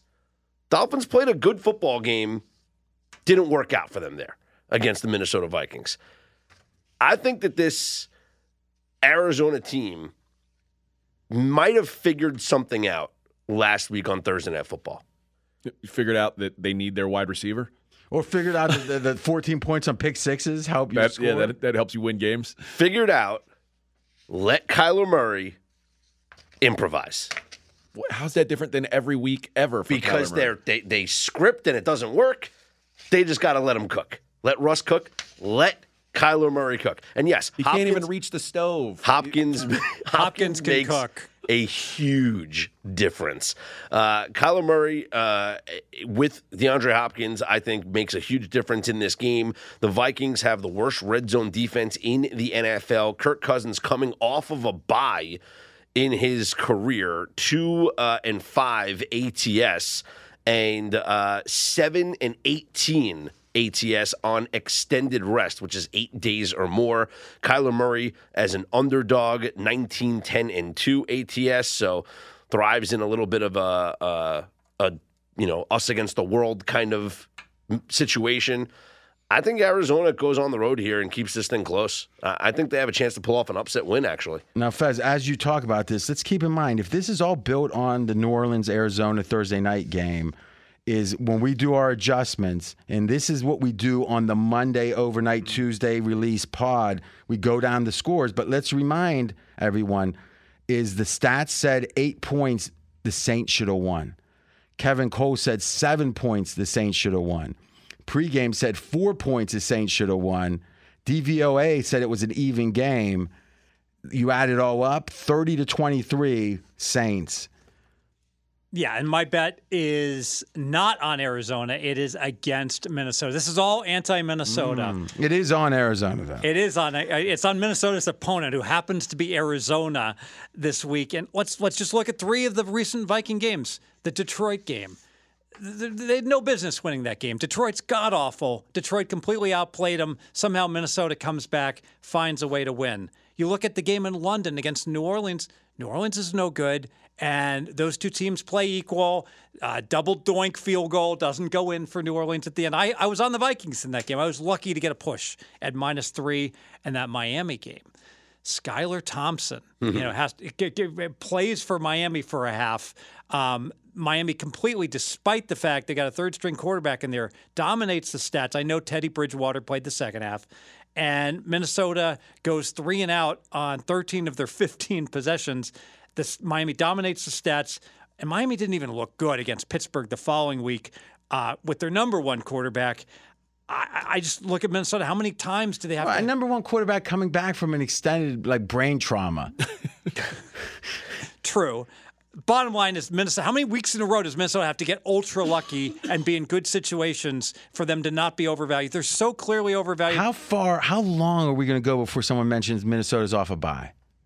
Well, so is Ari- Arizona's off an extended break because they had the Thursday game. I mean, Yeah, it's so not it's ten days versus fourteen days. And also the one thing, uh, to be fair, schedule wise, this is a game last year. Minnesota had Arizona beat like week one, and Minnesota missed a long field goal. I don't like that. Okay, that's Take why. the revenge on Minnesota. So here's yeah, what they I'm going to do. view that they could view this game as the object of their destruction last year. It all started to go south early when they lost the game they should have beaten Arizona in. Here's what I'm going to do. I'm going to offer you guys an opportunity. Scott said that he doesn't think Arizona's going to start slow anymore. I will take Minnesota in the first half if you guys are interested. So you can get a little no vig action with me. A- anyone got an appetite for that? What are you laying? Well, whatever the market is. I just want the market. I want the three and a half. It's the- all Minnesota does is play close games, and all Minnesota Mm. does is like like get get up oftentimes. Market right now is Cardinals plus three first half. I'll take Plus it. three. No way. Wait, you found some. What book is that? That's a square book. Well, I'll take the square book. No, mean, no, I don't. I, no, no, no, no. I think two. Fez, what do you see there? It Now, would be two point seven five. That's what I'm thinking. I- so, okay. It's like almost a consensus three. All right, so Uh, but it's is- a, that right? Who isn't a three? Uh, so it's circa's three minus 100 on Minnesota. So and then plus three minus 120 on Arizona. Uh, and that's the same as Westgate. Uh, same I'll as- lay the minus 120. Take the plus three. yeah, I, I think taking even money would be not fair for you. well, hold on a second. Is there anyone at two and a half? No. There's not any two. So you know what this is saying, Fez? The Arizona uh, troubles in the first half have finally caught up to the market. Yes. Wow. Wow. Because Minnesota, in my rankings, is actually the fourth best first half team. And Arizona's 29 in the first half. So, boy, two and a half. No, three is worth uh, how much relative? Uh, uh, Twenty cents. so, It's about the same, as the game. Yes, in the Yeah. first half of three. So, so effectively, if so, I'm getting half of that if I take plus 100. So it's 2.75 that Yep. bet. Hmm. All right, I'm gonna wait. Maybe it dips down, though. that feels like it keeps going that way. I think it dips because I think the game will dip, and with the game dips, the first half will, will come along for the ride. Well, listen, if you uh, if you see, all joking aside, if you see see a two and a half. yeah, if you see a two, even Minus if it's- 10. yeah. Well, I think um, well, two and a half minus twenty would be the same as the other bet we have now, But right? if this game drops to like Yeah. three point two, you're going to get a two and a half. yeah, if I can get a two and a half, I'll uh, keep my eye out. Thank you. Um, by the way, I mean, we don't usually give Thursday picks, but I like Baltimore in the first half of that game. Um, Fez, what do you what have you seen in that game? Yeah, pick minus 15, readily available still. And Yeah. and the reason for that is because the spread was one and a half to two, and now the spread's one. So money is a little money's come in on the game on Tampa Bay. Yeah. So so like I, I talk about the first half just mimicking the, the the game line. That's so the first half line has adjusted downward slightly. Okay. He, last question on Minnesota is: Do you feel like that you do this? If Minnesota were four and three, you wouldn't be so against them, and the market would probably have them No, priced this about. team The, this team stinks. so, so what I'm saying, so you think they're below average? Yes. Oh, but no, no, because I've got them rated a half point better than an average team. Okay. And All right, you- so I don't. and what do you have Arizona rated as? I have Arizona rated half a point worse than an average team. So I've got them one point apart. Okay, so let's look at last thing here. We can look at uh, two quick things. One is what do the drive? What does the drive success rate say? Because we got a dispute here. Minnesota, whoa, oh, doesn't look good. Doesn't look. Oh wait, where are they at? Oh, Minnesota, number eleven in the NFL, about one point better than an average team. They're actually right behind the Giants, and yeah. Or yeah. And then we got Arizona. Uh oh. Uh oh. They're number twenty three. So they, they say there's about a two and a half, uh, two two point difference between. So it's really one point. I think you're high on Arizona by about a point, is my gut feeling. Uh, real quick here, we'll take a look at the um, uh, adjusted. So your numbers would make the spread right where it's at. Yeah, yeah. Adjusted scores here, real quick, and let's just and then we'll move on. Because whenever we have a dispute, might as well see what the power ratings say. So in this one, Minnesota is exactly an even team with no consideration for strength of schedule yet. Arizona is four points worse than an even team. Wow. Yeah, and I'm worried about the Arizona side of this bargain. There's no doubt about that. It might not be a bargain. I wish Minnesota was playing somebody else because I'm ready to bet against Minnesota every week. Yeah, well, maybe they get lucky. If Arizona is bad, it sets up a bigger Yes. bet for you next time. Uh, real quick, Minnesota's had a tougher schedule. Wow, that's That's surprising. Let's see here. They played the Eagles, and I guess the Packers win is probably not what it used to be. But they asterisk, played the- almost no one. But your. Miami strength of schedule, you got Miami. No, I, actually, looking at this, uh, I had it lined up wrong. Minus one point for Minnesota, minus one. Uh, so they're below average strength of schedule by one point, and Arizona is minus one point three. So uh, yeah. So I think this comes down to your Arizona rating. If you if you agree with it, I think everyone agrees Minnesota's slightly better than an average. Mm-hmm. I team. like what I saw from Hopkins. You know what else I like from Arizona? I like the fact that AJ Green did not see the playing field. I like that. So there's some rumors that AJ Green could be on the move yes, but that's You think he'd clearly be on the move when he To runs retirement? routes. to possibly Green Bay. Oh my God. good god! luck with that. They just washed his wash. could I hope I hope Green Bay pays for Claypool out the wazoo. is what I'm hoping for. Um, that does bring up a good point. None of these numbers, performance based, account for uh, the one game of Hopkins. So I mean, what's he worth? I mean, even Point. a point. Yeah, I think so. I think maybe a point and a half. You got Robbie Anderson now getting it. He's a capable wide receiver. you yeah, that's know? a good point. All right, next game. that would be you and I double liking our four weights. Well, that's unusual. I'll let you start. Yeah, the New England Patriots. And I, listen, this is mostly about what happened last week for me. Belichick off a blow off loss. Following a 21 plus point ATS loss, Belichick is 11 and 1 the following game. 11 point margin. On to Cincinnati. Yeah. So the, the history against Belichick or with Belichick against young and or limited quarterbacks is too lengthy. Yeah, but for me for uh, me to let one game against Justin Fields take Yeah. me off of it. I, I, uh, uh, I- I still think Zach Wilson is one of, if not the worst quarterback in the league. And now he's not going to have Breece Hall to bail him out. I, I, I think, th- and this is another one where the Pats have lost to the Jets, eh, or the Pats have not lost to the Jets since 2015. That's a long time to not lose a game to that team. Belichick owns the Jets. I think they just continue to dominate them. I, I, the Pats can't possibly be as bad as they looked last week. Any thoughts on Mac getting the start over Bailey Zappe? Is, is it confirmed? Yeah. Okay. Last I saw, Belichick was uh, his typical Belichick, not saying anything. But Oh, we have a quarterback, and we're going to play quarterback. I, I mean, we played the clips on Straight Out of Vegas where he, Yeah. he was basically saying we went into this knowing we were going to play two quarterbacks, and if If he starts Mac Jones, that's probably what they're going to say again if he has to pull him for Bailey Zappe. Well, which I kind of like. I mean, let's be honest. If you have a, if we use baseball as an analogy, if you got a starter that isn't rock solid, you want to have a good long Sure. reliever ready to go, right? It's an advantage. I agree. Um, I also think Mac Jones, to some degree, from what I'm hearing, got too big for his britches a little bit. Meaning he didn't want to be a, a, a system quarterback. He He didn't. he didn't want to be a game manager. Yeah, so I think that by having the alternative sitting right there, it- it's going to maybe settle him down a little bit because he played very well the first half of last year when he was more conservative. Here's what would uh, Lombardi, Mike Lombardi, friend of the show, uh, worked for Belichick, uh, worked with Belichick in Cleveland, worked for him in New England, has Super Bowl rings with him. He knows him. All right. Well, he said that Belichick put this in your book. He said, no, I am saying that, but is when you have a running quarterback, the principles of the New England defense can't handle it. It's a problem. And he named seven quarterbacks, Josh Allen being one of them. Mm. And what we've seen is he's really struggled. If it's not 100 miles an hour wind, he really struggles against Buffalo. And Lamar, Baltimore just beat him. He they they're a little bit slow. They were a lot slow last year. They were a little bit slow at inside linebacker, at, at- at all positions on D, pretty much, not all, but you know. So to me, that's a problem against a fast, you know, a running quarterback.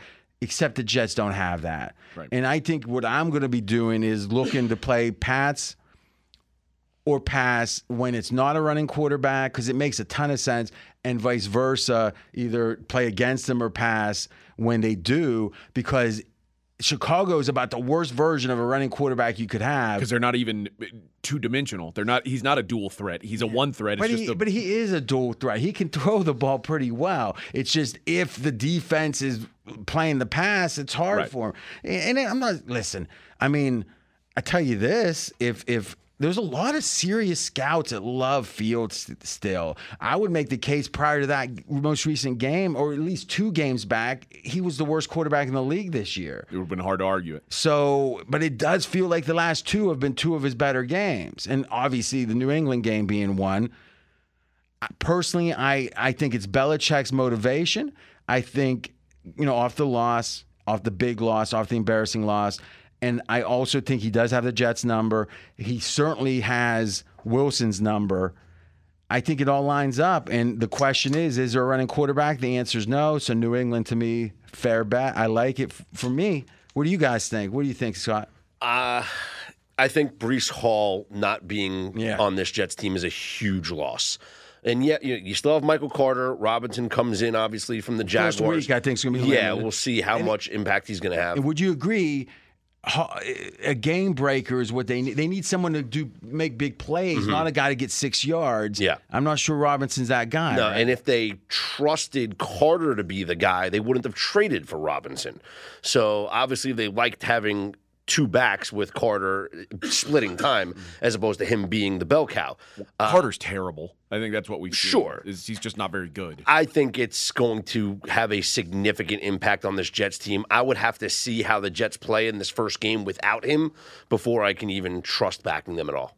I do like what the Jets did to get Robinson for the long term. Yeah. I mean, because they had a problem and they acted on it, mm-hmm. and and they got- listen. Well, they realized they're within reach of a playoff spot. No doubt. But the thing is, they since the fourth quarter of the Pittsburgh game, the Jets have not allowed Wilson to beat them.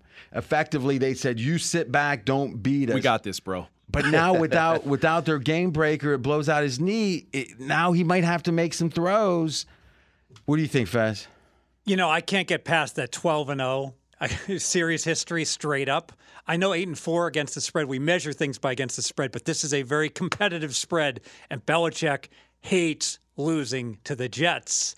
I can't get past that. I do think like maybe we're overreacting in some of these other games to series history. I think this one matters. There's no way I would bet the Jets against Belichick. Now, what's funny if you look at the look ahead here, the look ahead was minus one, New England minus one, and the Jets win. New England gets embarrassed, and it's now two and a half. Makes us realize we got to bet more on these look aheads. But it also makes the point, I think, that that uh, Belichick losing almost because it's so known makes him more attractive. Yeah, I Yeah, think it's a, and- it's and a the Jets lose combination. their of- best. It's a combination of Yeah, losing like a Breece half point. Well, I mean, you yeah. can't have a rookie uh, Well, be worth the- more than that. The favorite for offensive rookie of the year, not just any rookie. Who was last year's offensive rookie of the year? Mac Jones, right? No, no. Ch- Chase. Oh, Ja'Marr yeah. Chase. Ja'Marr Chase, yeah. So the fact we He's don't know good. probably tells us it doesn't mean Yeah. all that much. Um, no, no but doubt. Chase was worth a good point and a quarter to the Bengals. I don't know. Maybe not with their other wide receivers. That's But I guess just Breece Hall's been such a factor for this Jets. off. I mean, he's such a, a workhorse for them. I, I don't know. I'm not saying he's worth uh, worth a half more than a half point. I'm just saying. Oh, I, I think he's worth one. You think? I think so. He's the rare. You know, a lot of times these rookie running backs don't realize they got the Earl Campbell thing going on, where they just run hard each and every play till they get hurt. Until they're they're in a walker. Yeah. Okay, next up, my three weight. Fez, I think this is the third time in four weeks I'm playing Jacksonville after telling you how bad they are. but the spot, you know, That's I, right. I, That's right. there is that on the other side. Has anyone fallen faster than Russell Wilson? oh man, I mean, For, for me, I was gone when uh, what they played so many primetime games. I can't remember, but he's got his big chain hanging out of his shoulder pads, and I'm just like, who do you think you are?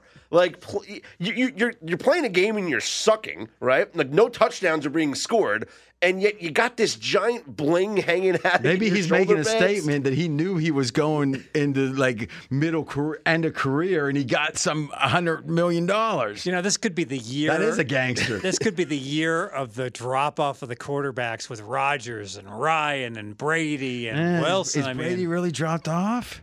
Yeah, it's okay. I mean, maybe a little, but man, I, I think Brady's still top five quarterback. But Matt Ryan went Oh. from from perceived to be an average quarterback to out of the league, all in like a couple games. You're not allowed to play because you might get injured, and thus we'd have to have you on contract Back to doing commercials with iced tea for Todd deter- for Tide detergent. All right. So my first thought here is Jacksonville has a home field advantage in London. Fez, you've been the one to talk about that. a I lot. think it might be big, bigger than Jacksonville. Yes, because of the familiarity of going across the, the, the Atlantic and just knowing the right way to approach all this. pop, and- pop, pop up Denver's schedule real quick, please. Go ahead. and Doug Pederson did this trip a couple years ago uh, when he was coaching Philly. He did a game in London. Okay. Okay.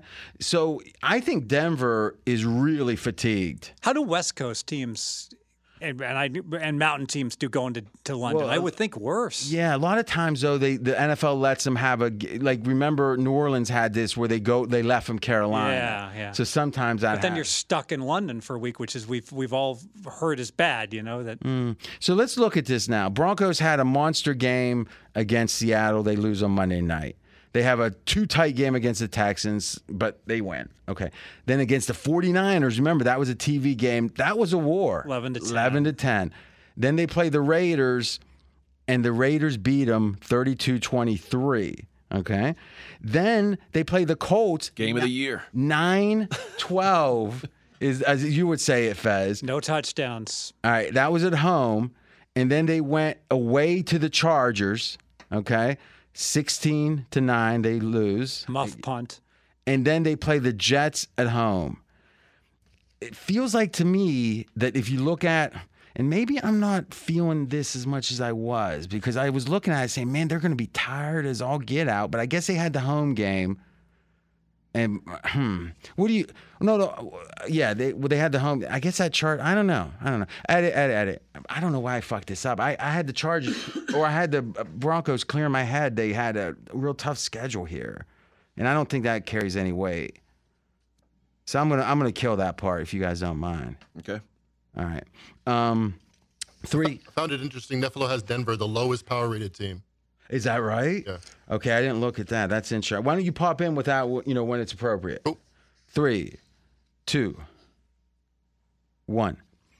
Jacksonville is a wise guy favorite. I mean, I think it was Chris Andrews was saying that if you didn't have Jacksonville last week, you have to turn in your wise guy card. There was that, it was mandatory. that, that many people. We had him in the contest, But if you look at the numbers, I see why they love this team.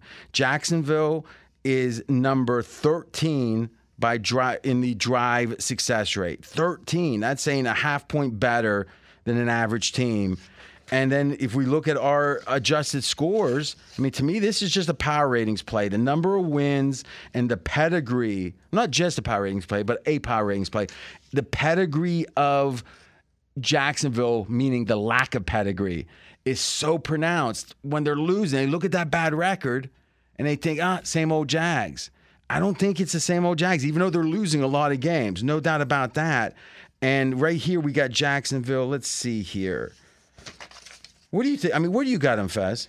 I have them tied for 15th with three other clubs Tied for 15th with three other clubs. Okay. Who were those three others? New England, Tennessee, Arizona. You got Tennessee that high? You don't want to. I, you know, that's a that's a healthy Tannehill rating on Tennessee. Okay. Okay. So- yeah, so so it should be lower. If you So a healthy Tannehill, the Titans are an equal team with the Jags. Yes, but they that's probably being overly optimistic. that. Tennessee sucks. Tennessee's a bad team. Okay. All right. I, I, I don't. Maybe I'm just silly here.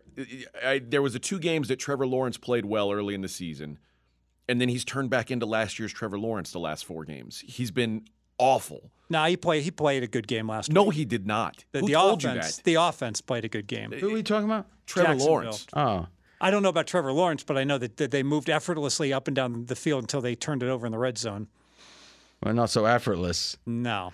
Uh, all right. So here's what confuses me. And I get the whole Russell Wilson might not play, but this line opened Jacksonville four. All right. Now it's down to two and a half. Is this just Russell Wilson? I think so. Is he really that much of? a- I, I guess You're going to Rebel bet against so the bad. quarterback doing high knees on the plane? I mean, so two and a half implies that Jacksonville is a slightly better team. You know, This game is in London. Say it again. This game is in London. So we'll give Exactly. them one and a quarter for for Oh, I see. familiarity. Yeah, we were talking. Were you asleep earlier? We were talking about the home field that Jacksonville has in London. My bad. The Jags don't play well, though, as favorites. They're 0 5 straight up as favorites since 2020, and they failed to cover those games by 16.8 points per game. No, I hear you. I hear you. If this game wasn't in Jack, I like the Jackson, or I, I'm sorry, I like the London part of this. And the I- favorites do do well in London. yeah, Yeah. but it's such a small favorite. I'm, you know, I, I mean, how good is Denver? Is the question. I think Denver's the best defense in the league and the worst offense in the league. One of the That's power a pretty ratings good we- characterization. Hmm. Go ahead, Mackenzie. One of the power ratings we follow, nfelo, has the Broncos as the lowest power rated team. We know their D's good. Their stats are good. Their stats are that of a uh, winning team because their D is so good. Well, so in the adjusted scores, we got Jacksonville two points better than an average team, and we've got Denver one point better than an average team. So i- to me, this is a this is a Russell Wilson fatigue, and I'm talking about the team. How, do you really? Would you want to be on that team at this point? Him doing high knee high knee high stuff like he's got Olivia Newton John playing. I mean, it, it just it sounds like these guys. I mean, How did the Olivia Newton John? What's the reference there? Let's get physical. Physical. if you Save that drop. Do. Save that drop. the, fir- the, the first guest Dave Letterman ever had on NBC was Bill Murray, and at the time. Let's Get Physical was like the number one song in the country. He comes out to it in like a jogging outfit, a headband. He's She just passed away, you know. yeah, 10 days. It's on YouTube. Yeah. Not her passing away, the Bill Murray. Um, I I uh, I think what Seattle's former players have done with the public hate. Uh, I mean, it seems like hate is the only way to say it, of Wilson. It, I think it gives permission to the other Denver players to say, "What's with this guy?" Right? Because because when you got Sherman saying it, you got other. uh, you Yeah. know, how often do you hear a Super Bowl winning team? And look how good Seattle is. We, Yeah, we kept saying, you know, Russell's the only thing that's helping this team I win never four said games. That. I never said that. I always was. I've been a skeptic since you've known me on Yep. Russell Wilson. I, I just don't think short. I don't think that you can break the rules after 50 years and think that a short quarterback's going to be just fine. When he had the fit, and I think Kyler Murray's the same way. When he loses that la, that that extra physical domination that Kyler has, he won't be any good. Yeah, and Russell Wilson has lost that. When was the last time you saw him scrambling for a first down? Someone was saying recently they were watching a game from like four years ago and they looked like a whole different player. Yeah, he does. He looks slow. I remember you were kind of at the. Cr- I remember right when Wilson was emerging, like two years after the Super Bowl, because he was a game manager mostly there.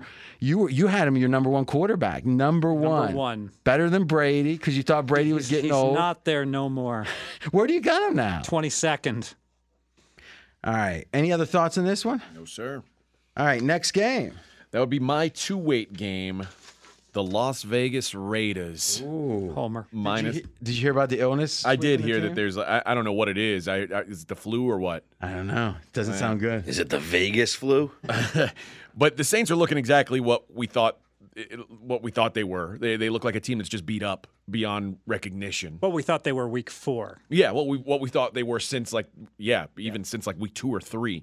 They just don't have the bodies to keep up with NFL teams. And they were able to put up some garbage time points last week. It made the loss to Arizona look at least somewhat respectable, but it, it, there's just not much to like here. Winston is not going to play. Michael Thomas still questionable, doubtful, but he's been questionable for the last three weeks. They've been saying, "Oh, he might be back this week." Who cares if he's back? He Yeah, won't be. I don't think it matters.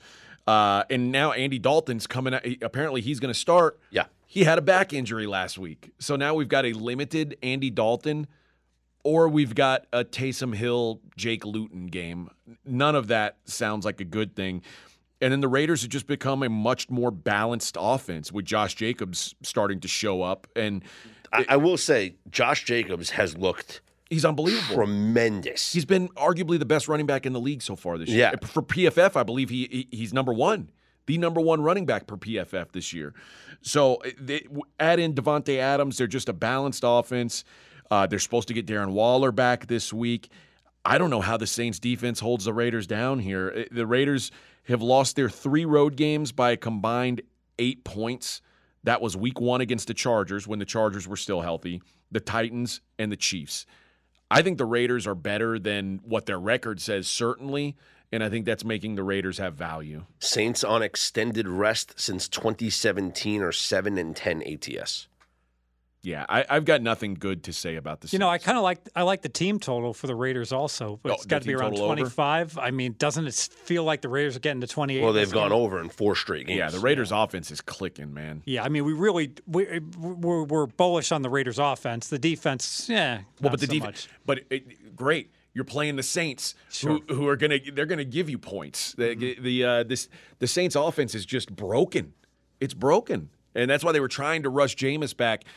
He's Andy not Dalton ready. got in the end zone back to back plays at the end of the first half. Oh, That was the wrong end zone. that's The wrong end zone. You know, ex- neither of those plays apparently were graded against him by PFF. Oh, is that right? And otherwise, he had a good game. You know, The ball he threw to Isaiah Simmons, I don't know how that can't be against him. Like that's another one we looked at on the All 22 I where think write a letter to PFF.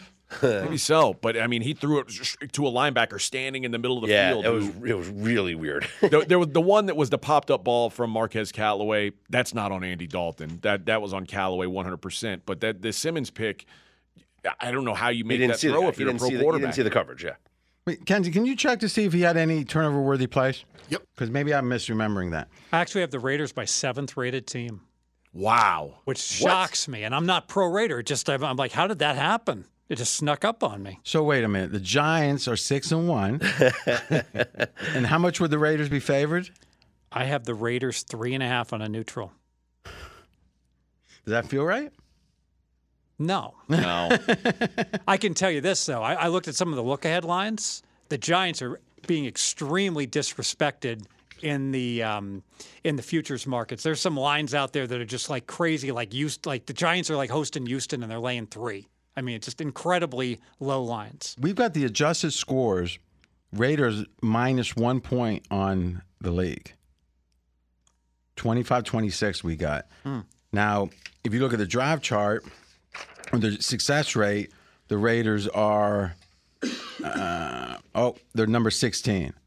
So they're exactly even. So, Fez, what numbers are you going by? My weekly adjustments. So the, the trend is their friend. I, I guess recent play of the Raiders. You mean as they've lost a bunch of games except one? No, they won two out of the last three, and then the loss was the one point loss against the Chiefs. The one point loss against the Chiefs. Um, and then they won. They they beat Okay, the Broncos. So, they were like oh for they were zero and three or zero and four. They were 0 and 3. Mm-hmm. Then they beat the Broncos, lost by one to the Chiefs in Kansas City, and then beat the Texans last week. I, I think I just didn't Wow. dock them much for the Ari- for the Arizona loss when they blew the 16 point lead. That I felt that that was like one of the aberration phony finals. That's what I don't understand. Isn't the fourth quarter when the whole game is decided typically? It, it, it, it, it was a miracle. It was like the Raiders' best pass rusher literally has Murray in his grasp and doesn't want to throw him to the ground and get flagged, and he somehow gets away and scores But a touchdown. still, Arizona is not a good. Let's call it a coin flip game. Mm-hmm.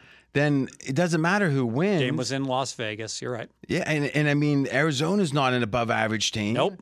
They certainly weren't then. They had hardly had any life up to that point. I guess I'm I'm just so impressed with how the Raiders offense now that the running back looks to be you know a, a premier top three running I back in the league that that's changed. My, I, I think their their offense is as good as anyone but Buffalo and Kansas City. You might be right. I tell you this: this, uh, this Jacobs, he had, he's had 170, I think it is, yards or more in three games, or 140 or more. And there's only three players in the history of the NFL that's done that. Him, right? And it's like Eric Dickerson and hmm. Walter Payton. It's like Good list. He's having, yeah. I'm not sure that's the two, but it's like I can't remember. It was like two Hall of Fame, like five best running backs of all time type. I saw something like from like fantasy perspective. He's like, it's no one's done what he's done. He's about to get Yeah. some money. in a year where all the running backs are sucking. You know, Now I got some bad news for you guys. Diamond Dave Essler's coming in on the Saints. Oh, And this is the thing. He's contrarian. He doesn't let the he doesn't let the the, the fads dictate. probably got the flu report. You said Let's listen. I love that I bet the Saints at home getting two points this week. Uh, and New Orleans, you know, they played with some heart last week in Arizona when it would have been really easy and almost understandable for them to fold after two quick pick sixes. And I'm not buying into the, the Raiders beating Houston by 18. Yeah, I'm happy that they did because I was on the over, but they were losing at home in that game going into the fourth fourth quarter. They were outgained. They let Houston average 6.2 yards per play, and they allowed Houston to convert 60% of their third downs. And their defense was a big reason why I liked their over last week. It's a big reason why I can't take them on the road this week. Uh, if and when I do better road team, they got to be able to play defense, and that's not Vegas. And I had to ask myself why the Raiders, off seemingly an impressive 18 point win that really wasn't impressive at all, are only minus two at the Saints when most people in recency bias saw the Saints last Thursday throwing away literally a game in Arizona. The Saints, well, they've been putting up points, 25 or more in four straight. The Raiders have not won a road game this season. They're on the East Coast again next week against Jacksonville, so the situation is not ideal. In fact, their only other win aside from that Houston win was the Broncos. They let the Broncos, inept Broncos, offense score 23 points. That's a season high for Denver output. Uh, and the Saints, they've accounted themselves pretty well without Lattimore, Michael Thomas, Jarvis Landry, Andrus Peat, and Adam Trautman, any or all of whom could see the field this week. So give me the Saints, uh, who are even at two and five. They're only a game out of first in the NFC South.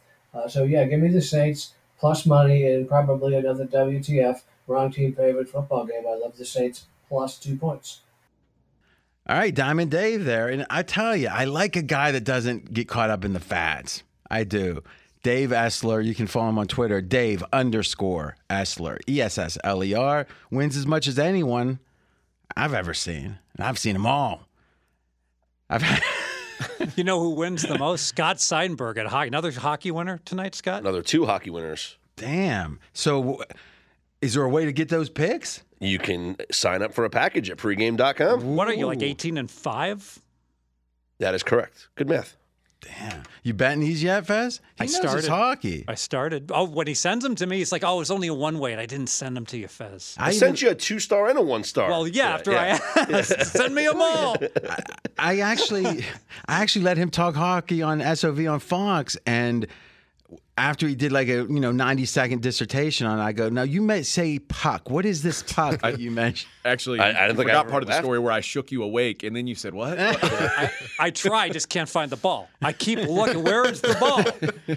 All right. So, anything else on that one? no. And we're doing something a little different this week where you may note none of us have a one weight. Ooh. so how are we going to figure this out? We're going to go through the rest of the games that nobody has a play on. No, no, remember now, we could have we could have like tacked on one of the other plays. Sure, you can tack on to one of the ones that's already been made, but we'll give our thoughts I on the like. games Let's left, try to find one weights. with and we'll what's try and find a uh, a winner here. Let's start with the uh, yeah, go rotation order. the Bears and the Cowboys. Cowboys minus nine and a half. All right, Dak. If you actually look, you could say, "Oh, the Dallas offense didn't look all that good. It was such a tight game late. Then they surge."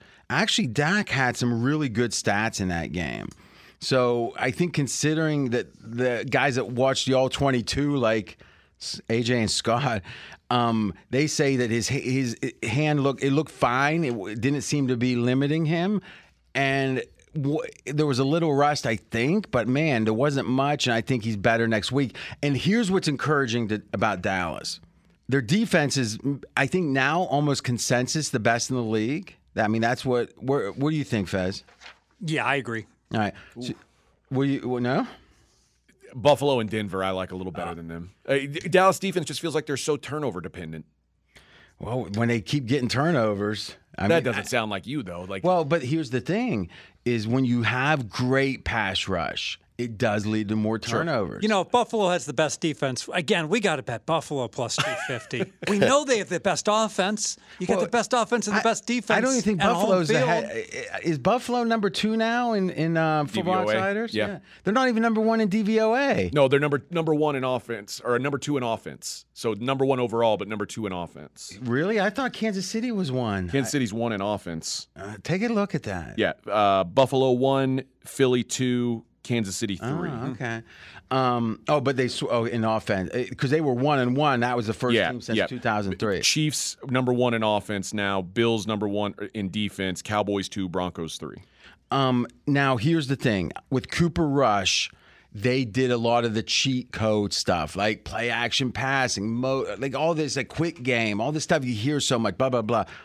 They did weren't doing that because Dak's a great quarterback. They thought so. Let's let him stand in the pocket. And d- now in this game, they started adopting some of that, the easy stuff, which means all of a sudden now Dak maybe has a third of his throws are not as hard as they've been and he can focus more on. And again, they say mentally, the game, it's so mentally tough to play quarterback that if you're always back in the pocket, you're always almost ready to get hit. It can it, like fatigue you emotionally, or I don't even know your nerves, I guess, throughout the game. Well, even when when you watch in slow motion and it, it- it- the quarterback throws over the middle and completes it, and the guy's open, all right, then you look at the the all twenty two or whatever, and all the defenders. or the view from the quarter. The dude isn't open. There's four defenders. If he, if he underthrows it, overthrows it, throws it left, throws it the right, it's an interception. I mean, it's it's so difficult. The stress involved with each and every play. But some of those plays, it's not as stressful. You know, the, the new age coordinators mm. can get them some easy stuff.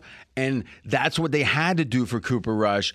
It looks like they're adopting it for Dak. I think that's a big deal. I'm, you know what? I'm going to start the trend.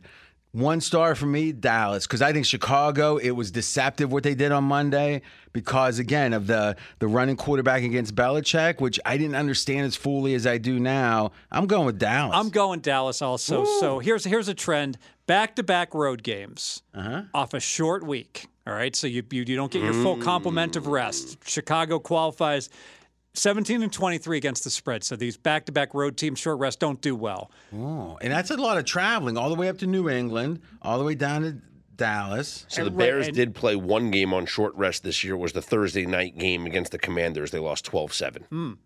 And on top of it, it almost qualifies for you win as a double. Remember, you win as a double digit dog, and that's a terrible spot to go on the road mm-hmm. the next game. Well, they didn't win as a double digit dog. They were catching eight and a half to nine. So they were almost a double digit Mm-hmm, dog as well. So the confluence of both those factors, one star Dallas for me. Dak Prescott as a favorite of more than a touchdown is eight and one straight up, seven and two ATS. That surprises me. Any thoughts, CJ? I think this is this is a game where an injury uh, is probably a good thing for the Cowboys because it looks like Zeke Elliott's not going to play. Tony Pollard is the third graded running back by PFF behind Josh Jacobs and Nick Chubb, and he gets forty percent less carries than Zeke Elliott does. But remember, so Zeke is one of the best pass blockers in the league, and and and that is very important at running back. it Who's is, third- but who's the against the Bears, string? it's not really because the Bears have the worst pass rush in the league. Who, who's the number three running back? That's a good Because question. now we got to re- we got to replace Pollard as our number two running back, and Well, he's the but best number give- two in the in the yeah, league. but they can get, but they can give Pollard a lot m- Yeah. more carries for one game. Yes. Except that you know, they, are they going to be worried about? You know, you got to wonder to some degree are they are they oppressing his stats so he doesn't command as much on the market? Pollard, you mm. got to wonder. So, anything else on Dallas? No. All right, so we got two one stars already in the bank. Go ahead. The Pittsburgh Steelers, 10.5 point dogs at the Eagles. I will just say quickly, I- I think Pittsburgh's got to be fatigued. The, every game is is a war because.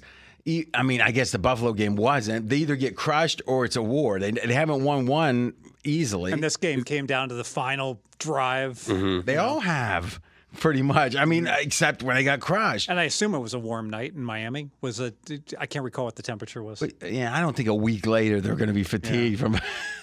I got to ask you because I, I, I was as I was watching the Steelers against Miami, I was, I was thinking to myself, God, they're they're about to be, you know, their records now of a bad team. I don't remember the Steelers being bad, like in the Tomlin era. Like it, it, it just can't. first of all, Big Ben, you're not going to be bad with Big Ben.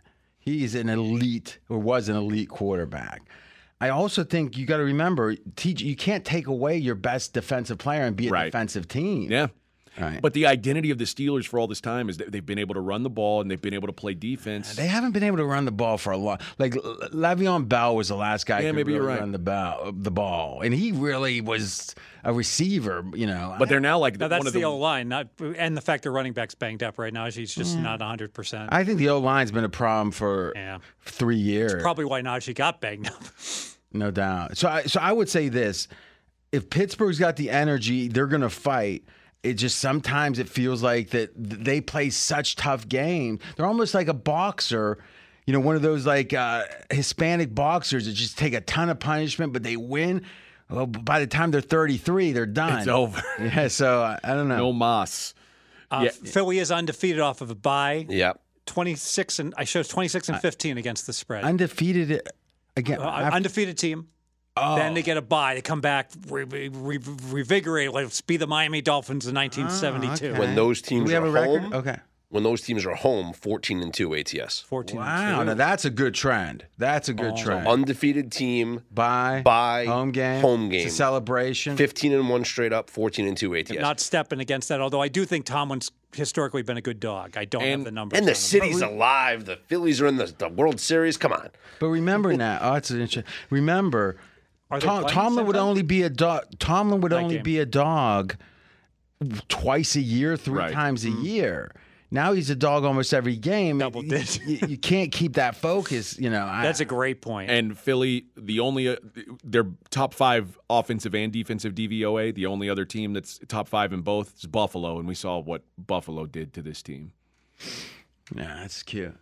So do you think that? Well, do you think that Philly wants to prove themselves? Faulty final though. Do you think that Philly wants to prove themselves, like like to to show that they're on par with Buffalo? I think so. and if I- Buffalo put a hurting on this uh, Steelers team, now the Eagles going to run, run up the All score on the, Eagle, on the on the next game, next game. Miami minus three and a half at Detroit. All right, Tua didn't look good, but he, he didn't seem afraid to take hits. I yeah, thought, that's a good point. He put his head down.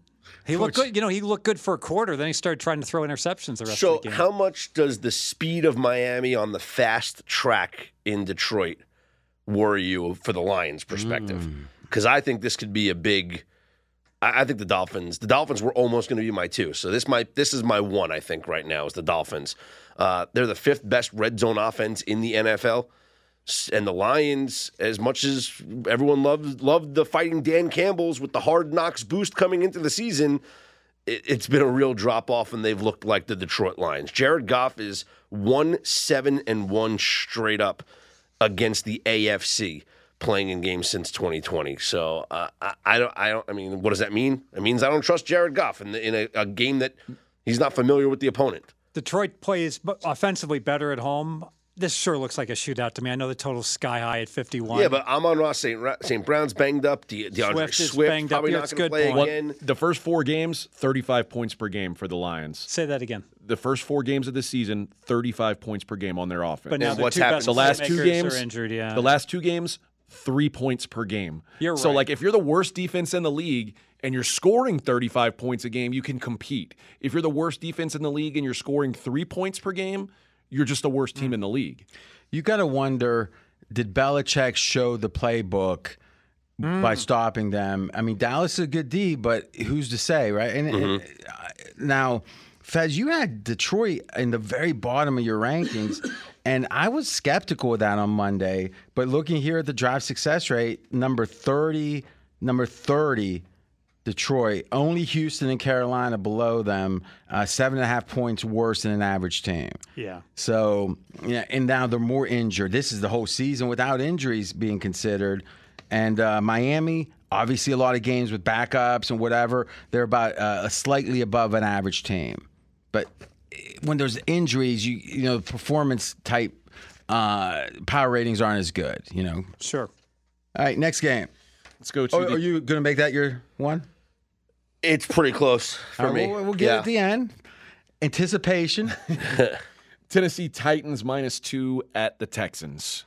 All right. So, Fez, you got uh, Houston how many points better than Tennessee? I have Houston a minus five and a half. Uh-huh. I have Tennessee a minus a half. That's with a healthy Tannehill, five on a neutral. Healthy Tannehill. How healthy is Tannehill? I don't know. That's why I passed this game. Wouldn't surprise me if he's nowhere close to being healthy. Now, you were thinking Monday he, d- he doesn't play. Yeah. But you've got sense now he will. Yeah. But again, mobility is important for him. If it's announced Tannehill plays, this line goes back to like, uh, you're on the right side of three, even if he's limited, right? You're, if you want, No. you don't think it moves at all. Go, I think it moves, but I, I at most I think it goes it goes to two point eight five. Well, here's the thing, Fez. I kind of disagree because if you look at the World Open, Mm-hmm. Which apparently wasn't considering Tannehill, I don't know how that was. Maybe the walking boot maybe hadn't come out yet. Mm-hmm. Three and a half this opened, Mm, so right? So it was look ahead was three. It's three and a half at open. Then it went to two upon. I'm going to recant. If he plays, it'll go to three. Wow. Yeah. It seems like three and a half. Well, I It guess he won't be three. 100%. Yeah. So it'll go three. That, which was the look ahead. Mm-hmm. But again, at some point, Houston seems to be competitive, but they don't cover a lot of games. So this is interesting. Davis, this is going to be Davis Mills' 18th career start. All 18 are as an underdog. He's 3, 13, and 1 straight up in his career. He has never closed below a three and a half point underdog. So this is the most competitive game. this is the This closest it. spread that the Texans with Davis Mills at quarterback has ever seen. and he's largely met expectations in terms of wins. They won four games last year. That's what they were supposed to. So it's it's it's not like it's like everyone knows Houston stinks and they play according to expectations. I'll, I'll tell you this. Someone made an interesting point on a pod. I can't remember. They said right now Davis Mills has a real chance to be the best quarterback in that class. Whoa. I mean, think Well, about it. He's, Uh, Mac Jones doesn't look good. Yeah. So yeah. I mean, not saying it's a sure thing, but saying it wouldn't be crazy at this point. It wouldn't be. Because Trevor Lawrence, I'll tell you this, he's now in the middle of his second year. A lot of people that were defending him last year are saying we are not happy with his progress. That's me. I mean, I've you know I've been the skeptic. I've been a You skeptic. have when, been. when you need 15 yards to win a game, it's just me. I don't throw a 13 yard pass into triple coverage. I'd say you. The word skeptic would be like an understatement. But, but Maybe if he'd watched You've some been games driving on the. You've been driving the fuck Trevor Lawrence bus since like no, since no, he was no, at no. Clemson. I will, Hey, s- let's go family show. I Sorry. will say this though is football's not that important, Fez. So listen, you got family, you got other things. You throw that 13 yard pass and forget about it. Just collect your big check, ride home in your rocket car, and forget about Get it. Get your 13 yard completion. That helps your own personal stats, right? Well, that's interesting too. What we got here, Mackenzie? You're putting something up. Yeah, this is the QB composite rankings. Davis Mills, the highest ranked in his class, 21st. Ooh. Trevor Lawrence, 22nd. All right. Now that's half PFF, half uh, QBR. All right. Geno Next Smith game. a lot better. Next up, Washington, Indianapolis with a new quarterback. Indy laying the lumber. Well, not really. A toothpick minus two and a half. No one has a pick. We'll start with Fez. He'll have something. I don't know how good Sam Ehlinger is. It really comes down to if he is competent, then I like Indy. I'm not sure he's competent, RJ. I know this. Um, I know that there's a whole lot of uncertainty in terms of how the locker room's going to react to this quarterback change with Matt Ryan. It wouldn't surprise me if they didn't respond very positively. Let's face it, that Matt Ryan, he's struggled all year. He's first in the league in fumbles lost. He's first in the year in getting sacked and first in the in the league in throwing interceptions. Given all that, I could only lean towards Indy. I just don't know if I can trust Ehlinger, and I, I would like to see some data before I bet on him. Here's what we know about Sam Ehlinger. This is a guy who runs the ball very well. He's very uh, evasive in the pocket. He's not like a burner, but he he can move around back there. He's a guy who ran a lot in college. I think that's what they're trying to do. They're trying to offset the fact that they can't protect the quarterback by putting someone back there who can make something happen with with his legs. Uh, I think that's the only reason I could see them skipping over Nick Foles and going to Sam Ehlinger. So I I, I think that's going to be the game plan. The problem is both these teams are going to be ultra run focused and both these defenses are ultra focused on stopping the run. So it really boils down to which quarterback is going to have more success through the air. And you're right, Fez. It, it, Ehlinger's arm is a big unknown. I, I don't know what he's going to do at the NFL level. I think Washington's better with Taylor Heinicke. And it's just we have to. I think they deserve an upgrade. Do you think Heinicke played well in the, because if you look at his performance, No, but I think it wasn't. I think Carson Wentz was a negative. So by just eliminating the negative, I think they got better. Then don't you say the same thing about Matt Ryan? Yeah, you could. with Uh, a, a total unknown. Here's what's interesting though Washington backup quarterbacks since 2019 are 8 2 and 1 ATS. I whatever it is about So Alex Smith would have been that just, yeah, just right? playing with backup quarterbacks, they cover, Yeah. they do well. So maybe there's something to this Heinicke magic. Fez, where do you have Washington in your power ranking? Uh, This Washington hate, I don't fully understand. 28th. Okay. Now, if you look at a drive success rate and you can impute out what the projected scores are, then you can look at the differential. Uh, Washington's 20th. Now, and they're saying they're a half point worse than an average team. Now, I'm not saying that's exactly right because obviously turnovers are a factor, and and and now Heinicke. It feels like the market is doing a slight downgrade with Heinicke, right? As of last I, week. I, I think so that we've um, we don't respect him, so I, I moved him down a point for Heinicke. And I don't think his performance, though they won the game, was uh, inspired confidence. It didn't change anything. Yes, and I think there's an underlying feeling also with all the distractions with the ownership of Washington and it being a poor organization that this might flow through to the team. I don't know if that's a valid assumption. It just was feels that built? way. was that built into? I think it builds into the narrative. Mm-hmm. It contributes to that. But was it built into the preseason uh, win total line? I think it was. Well, what was the win total? You know, I know every team to the nearest decimal, and I just am drawing a blank on what Washington was. 7.9, but there was some differences between the books. Specifically, Circa was eight. Some of the other square books were seven and a half on So the sharper book's a little higher, Right. A little below average team, eight and a half. And the uh, do we really think they've underperformed? If you Yes. consider the close games, though, hmm. what, what games did they play poorly? What games did Washington play poorly? The Detroit loss for sure. Okay. Well, but the, wasn't that like a 45 42 kind of game? And 36 27. Yeah, okay. So that's not a. I mean, yeah, Detroit was playing pretty well at that point. Their offense was rolling. I'm not saying that's a good win or good. The Eagle game was pretty embarrassing. That's the one where Carson Wentz was sacked And- infinity times in the first half. And remember that Lions game? The Lions got up 22 to nothing at halftime. Like the Well, if anything, that makes it where it feels like what if I, I, all right. So, but we're identifying. All right. So the Eagles, how much did they lose by in that game? 24 8. Okay, that uh, 24 nothing uh, halftime. Okay. So they got beat badly by the best team in the mm-hmm. NFC. 25-10 against Dallas. Yeah. I mean, I'm not saying this is a good team. I'm saying that are they that are they? I mean, really, are they worse than eh, like Arizona? Yes. Okay. I mean, it's easy to say, but like, I don't think the results say that, do mm-hmm. they? I don't know. I just I feel like that I don't like Heinicke, so I don't want any part of this. But the mm-hmm. Sharps have been on Washington three or four games. I mean, think about it. They were on them in that Detroit game. Remember, they close favorite, if I remember in that game. They were on them just last week against Green Bay, closed 4 So Yep. it does feel like this is a team that, that the public dislikes more than is warranted. Hmm, I can, can concur with that. Yes. But I don't want to bet against, you know, I, I was really thinking Indy was thrown in the towel. But I was listening to Lombardi and he was talking about how this is about money, right? Matt Ryan has a bunch of incentives in his contract.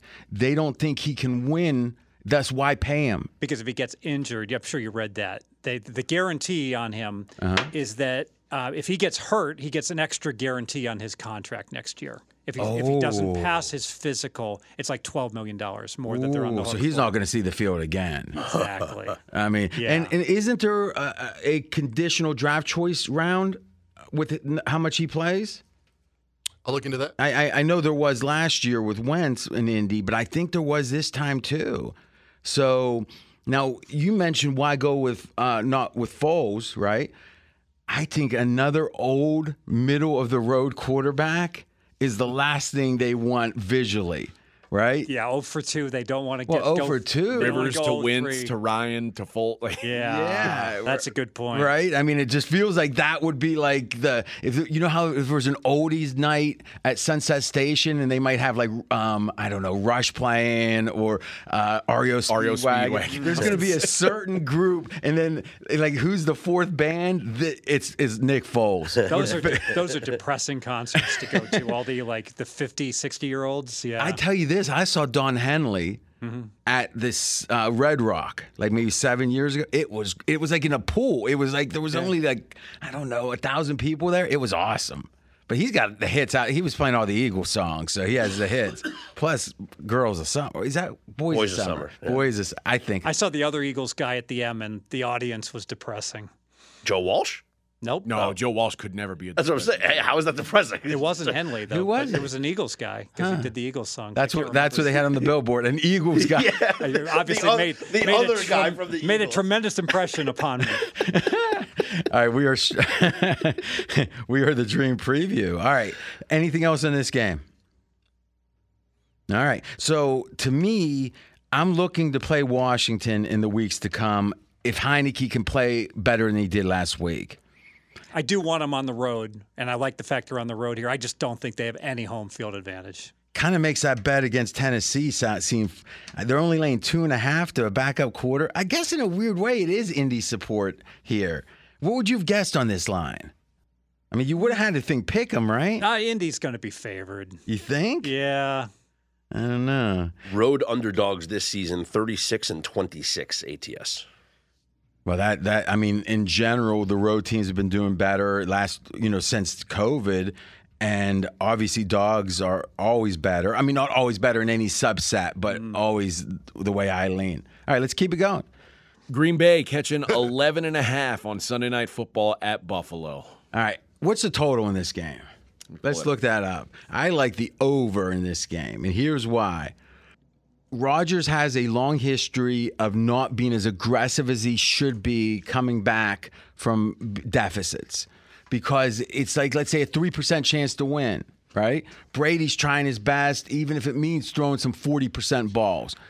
Rodgers never wanted Rodgers never wanted to do that, right? He mm-hmm. wanted his stats. He says, "Hey, we'll lose this game. I won't throw interceptions." I think he I think if they get beat by 30, 20 here, he, it's going to be a problem. I think he's throwing hard and fighting to come back. I see a backdoor over type situation where if the Bills do get a big lead, I think Green Bay, I mean, let's be honest, Rodgers could be one of the great come from behind quarterbacks ever. I mean, he's mobile. I mean, he's still kind of mobile. He's got a rocket arm. You know, I don't think he's mobile anymore. I think that changed just this year. I the mean, eye test. How, how many rushes he got, Mackenzie? Oh, I know he's not rushing much because Yeah. he's not motivated right now. But I'm Oh, saying, I'm he- saying he's if he's capable. I'm, I'm, I, that's. Yeah. I think he's he can't drop off that much in one year. Meaning the ability to run. Maybe I don't know. Maybe it's been a couple years since he was. Mo- he, he's the two-time MVP. Uh, That ayahuasca must have taken it out of him. He called out his players this week on the Pat McAfee show. Oh, what did he say? Well, he basically just said that guys that aren't performing should sit. Like you know, So who's going to play? exactly himself. Who's going to play quarterback? Yeah, yeah. That's basically what he said. He's like, if you're not per, if you're not performing, you should sit. And It's maybe we should give other guys a chance. It's never about Aaron Rodgers. It's about the supporting cast. He's, he's the MVP after all. It can't be him. Well, listen, the the Packers can't run the football. Allen Lazard was in a shoulder Why sling. can't they run the football? They've got this great backfield. Great question. Uh, but it all the talk from Aaron Rodgers about let's try out some new things. It seems like when you're playing the best defense well, in the league, it? Are they simplifying the offense? They're Is playing one, the, the Cowboys. Oh, go ahead. one week it was we need to simplify the offense. Next week it's we need to try new things. Next week it's guys that aren't performing. That's it. This What is what's it? happening. It's what is just it? grasping at straws. It- It's he's panicking, and this is he's doing the opposite of R E L A X. He's freaking out because he's not he's not used to this. Here's what I would say. If you think about the last couple of years, it's Aaron Rodgers individually was great. The team laid eggs in the playoffs. Yes. in a way, he was a skeptic of LaFleur coming in. He was resistant to the whole Shanahan said, resistant to this.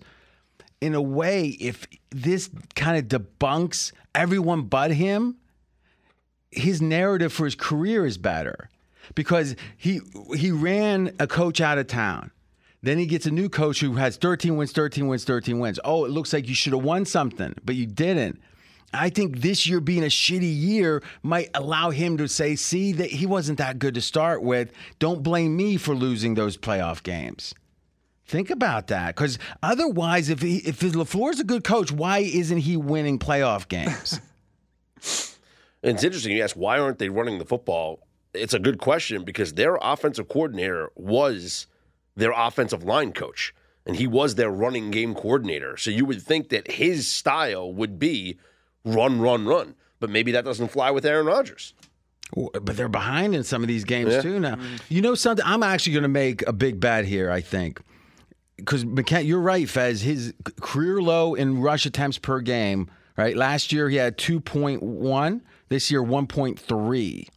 So like 65 percent, you know, 35 percent reduction. I'm going to go over rush yards for Rodgers. I wonder if they're even going to put it up. oh, I think they put they put up Brady sometimes one and a half or whatever. Yeah. Rushing yards. I'm telling you, this is going Wouldn't to. surprise me if he didn't. A lot of props aren't up by Wednesday night though. No, even on s- even well, there's on Josh Saturday Allen when, rushing yards are when, up. when they got guys who, who who never run. Yeah, but it's a big game. Uh, let's yeah, see. Yeah, I- I- you're right. You're right. It should be up. I'm telling you, keep an eye. I mean, because You want over. I went over because I'm You telling want you, over for yards or rushes or I want it for yards. I think he's going to try, and I think he's you, going you want um, the over six and a half yards or whatever. it Hopefully, is. it's two and a half or Let, let me ask you, what happens if the Bills do to the Packers what they did to the Steelers? I think that that it is good for my bet because No, he- I'm just saying it, it, from the Packers' perspective Oh. moving forward. I think it's kind of expected. They're double digit dogs. So what if they lose by 30? It's like a 40 something to 10 game. I mean, what could happen? I, I think they're going to Four straight losses. They're going to be a borderline not making the playoff team here soon enough. What's the line Packers at Lions then the following week? Oh, no, that's interesting. Packers minus three point two. And I will take the Lions. Huh? That's interesting. Fez, what do you think? I mean, if you really think about this, what do you think about the idea that Rodgers is not going to go down gently into the good night? I, I like it. I mean, I, I kind of do believe but that. then the flip side is Buffalo loves to destroy people. But, Buffalo. but I, I'm not saying I, I don't like Green Bay. You like they the could. I- If anything, if they're up by 30, that means Rodgers is going to be playing hard. I think he's going to play hard to come back. yeah. And if he does, that means running sometimes. Mm-hmm. I just haven't seen him run all year long. But, but you, you don't think that's the point. Yeah. Right? He he has been disengaged. I think Yes. all week hearing the double digit dog for the first time, him saying this could be what we need. Mm-hmm. I think It he, is Sunday night football, so he's putting the something to that, stakes yeah. on this thing, Yeah. man. I'm telling you. If anyone wants to book me, step on up. I'm going to make the Bills my one weight.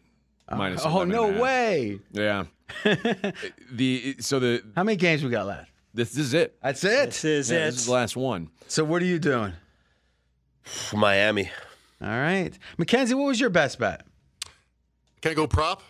Yeah, yeah. Jalen Hurts under 50 and a half rush yards. Ooh, Ooh, Steelers a- don't do well against, run. but you know, you thinking that Lamar Jackson got the, the, the, that experience helps him? I- I'm thinking they're a 10 point favorite. They're 6 and 0. They don't need him to risk anything right now. Hmm. I think Pittsburgh being so good against Lamar probably gets him kind of ready for him. Mm-hmm. I think so. That's a good angle, too. I didn't think about that. Yeah, that's why I'm here. All right, boys, let's go over quickly. You know, let's repeat our best bets one time. AJ, San Francisco 49ers minus one and a half.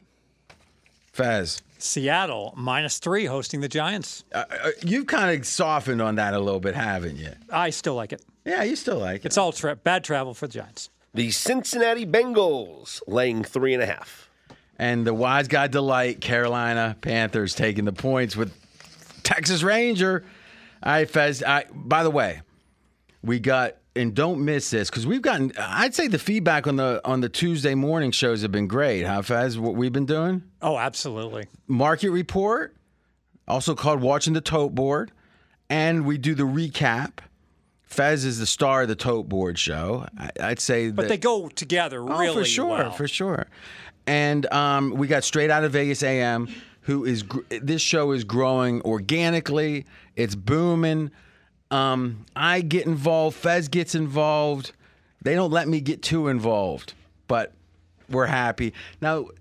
I, I, you've been doing. You've been talking any hockey on there? Just in the look ahead when Look we ahead. Uh, when we talk about the games that are coming up at the the next night. And your hockey record is 18 and 5. That's pretty good. Pregame.com, you can get that.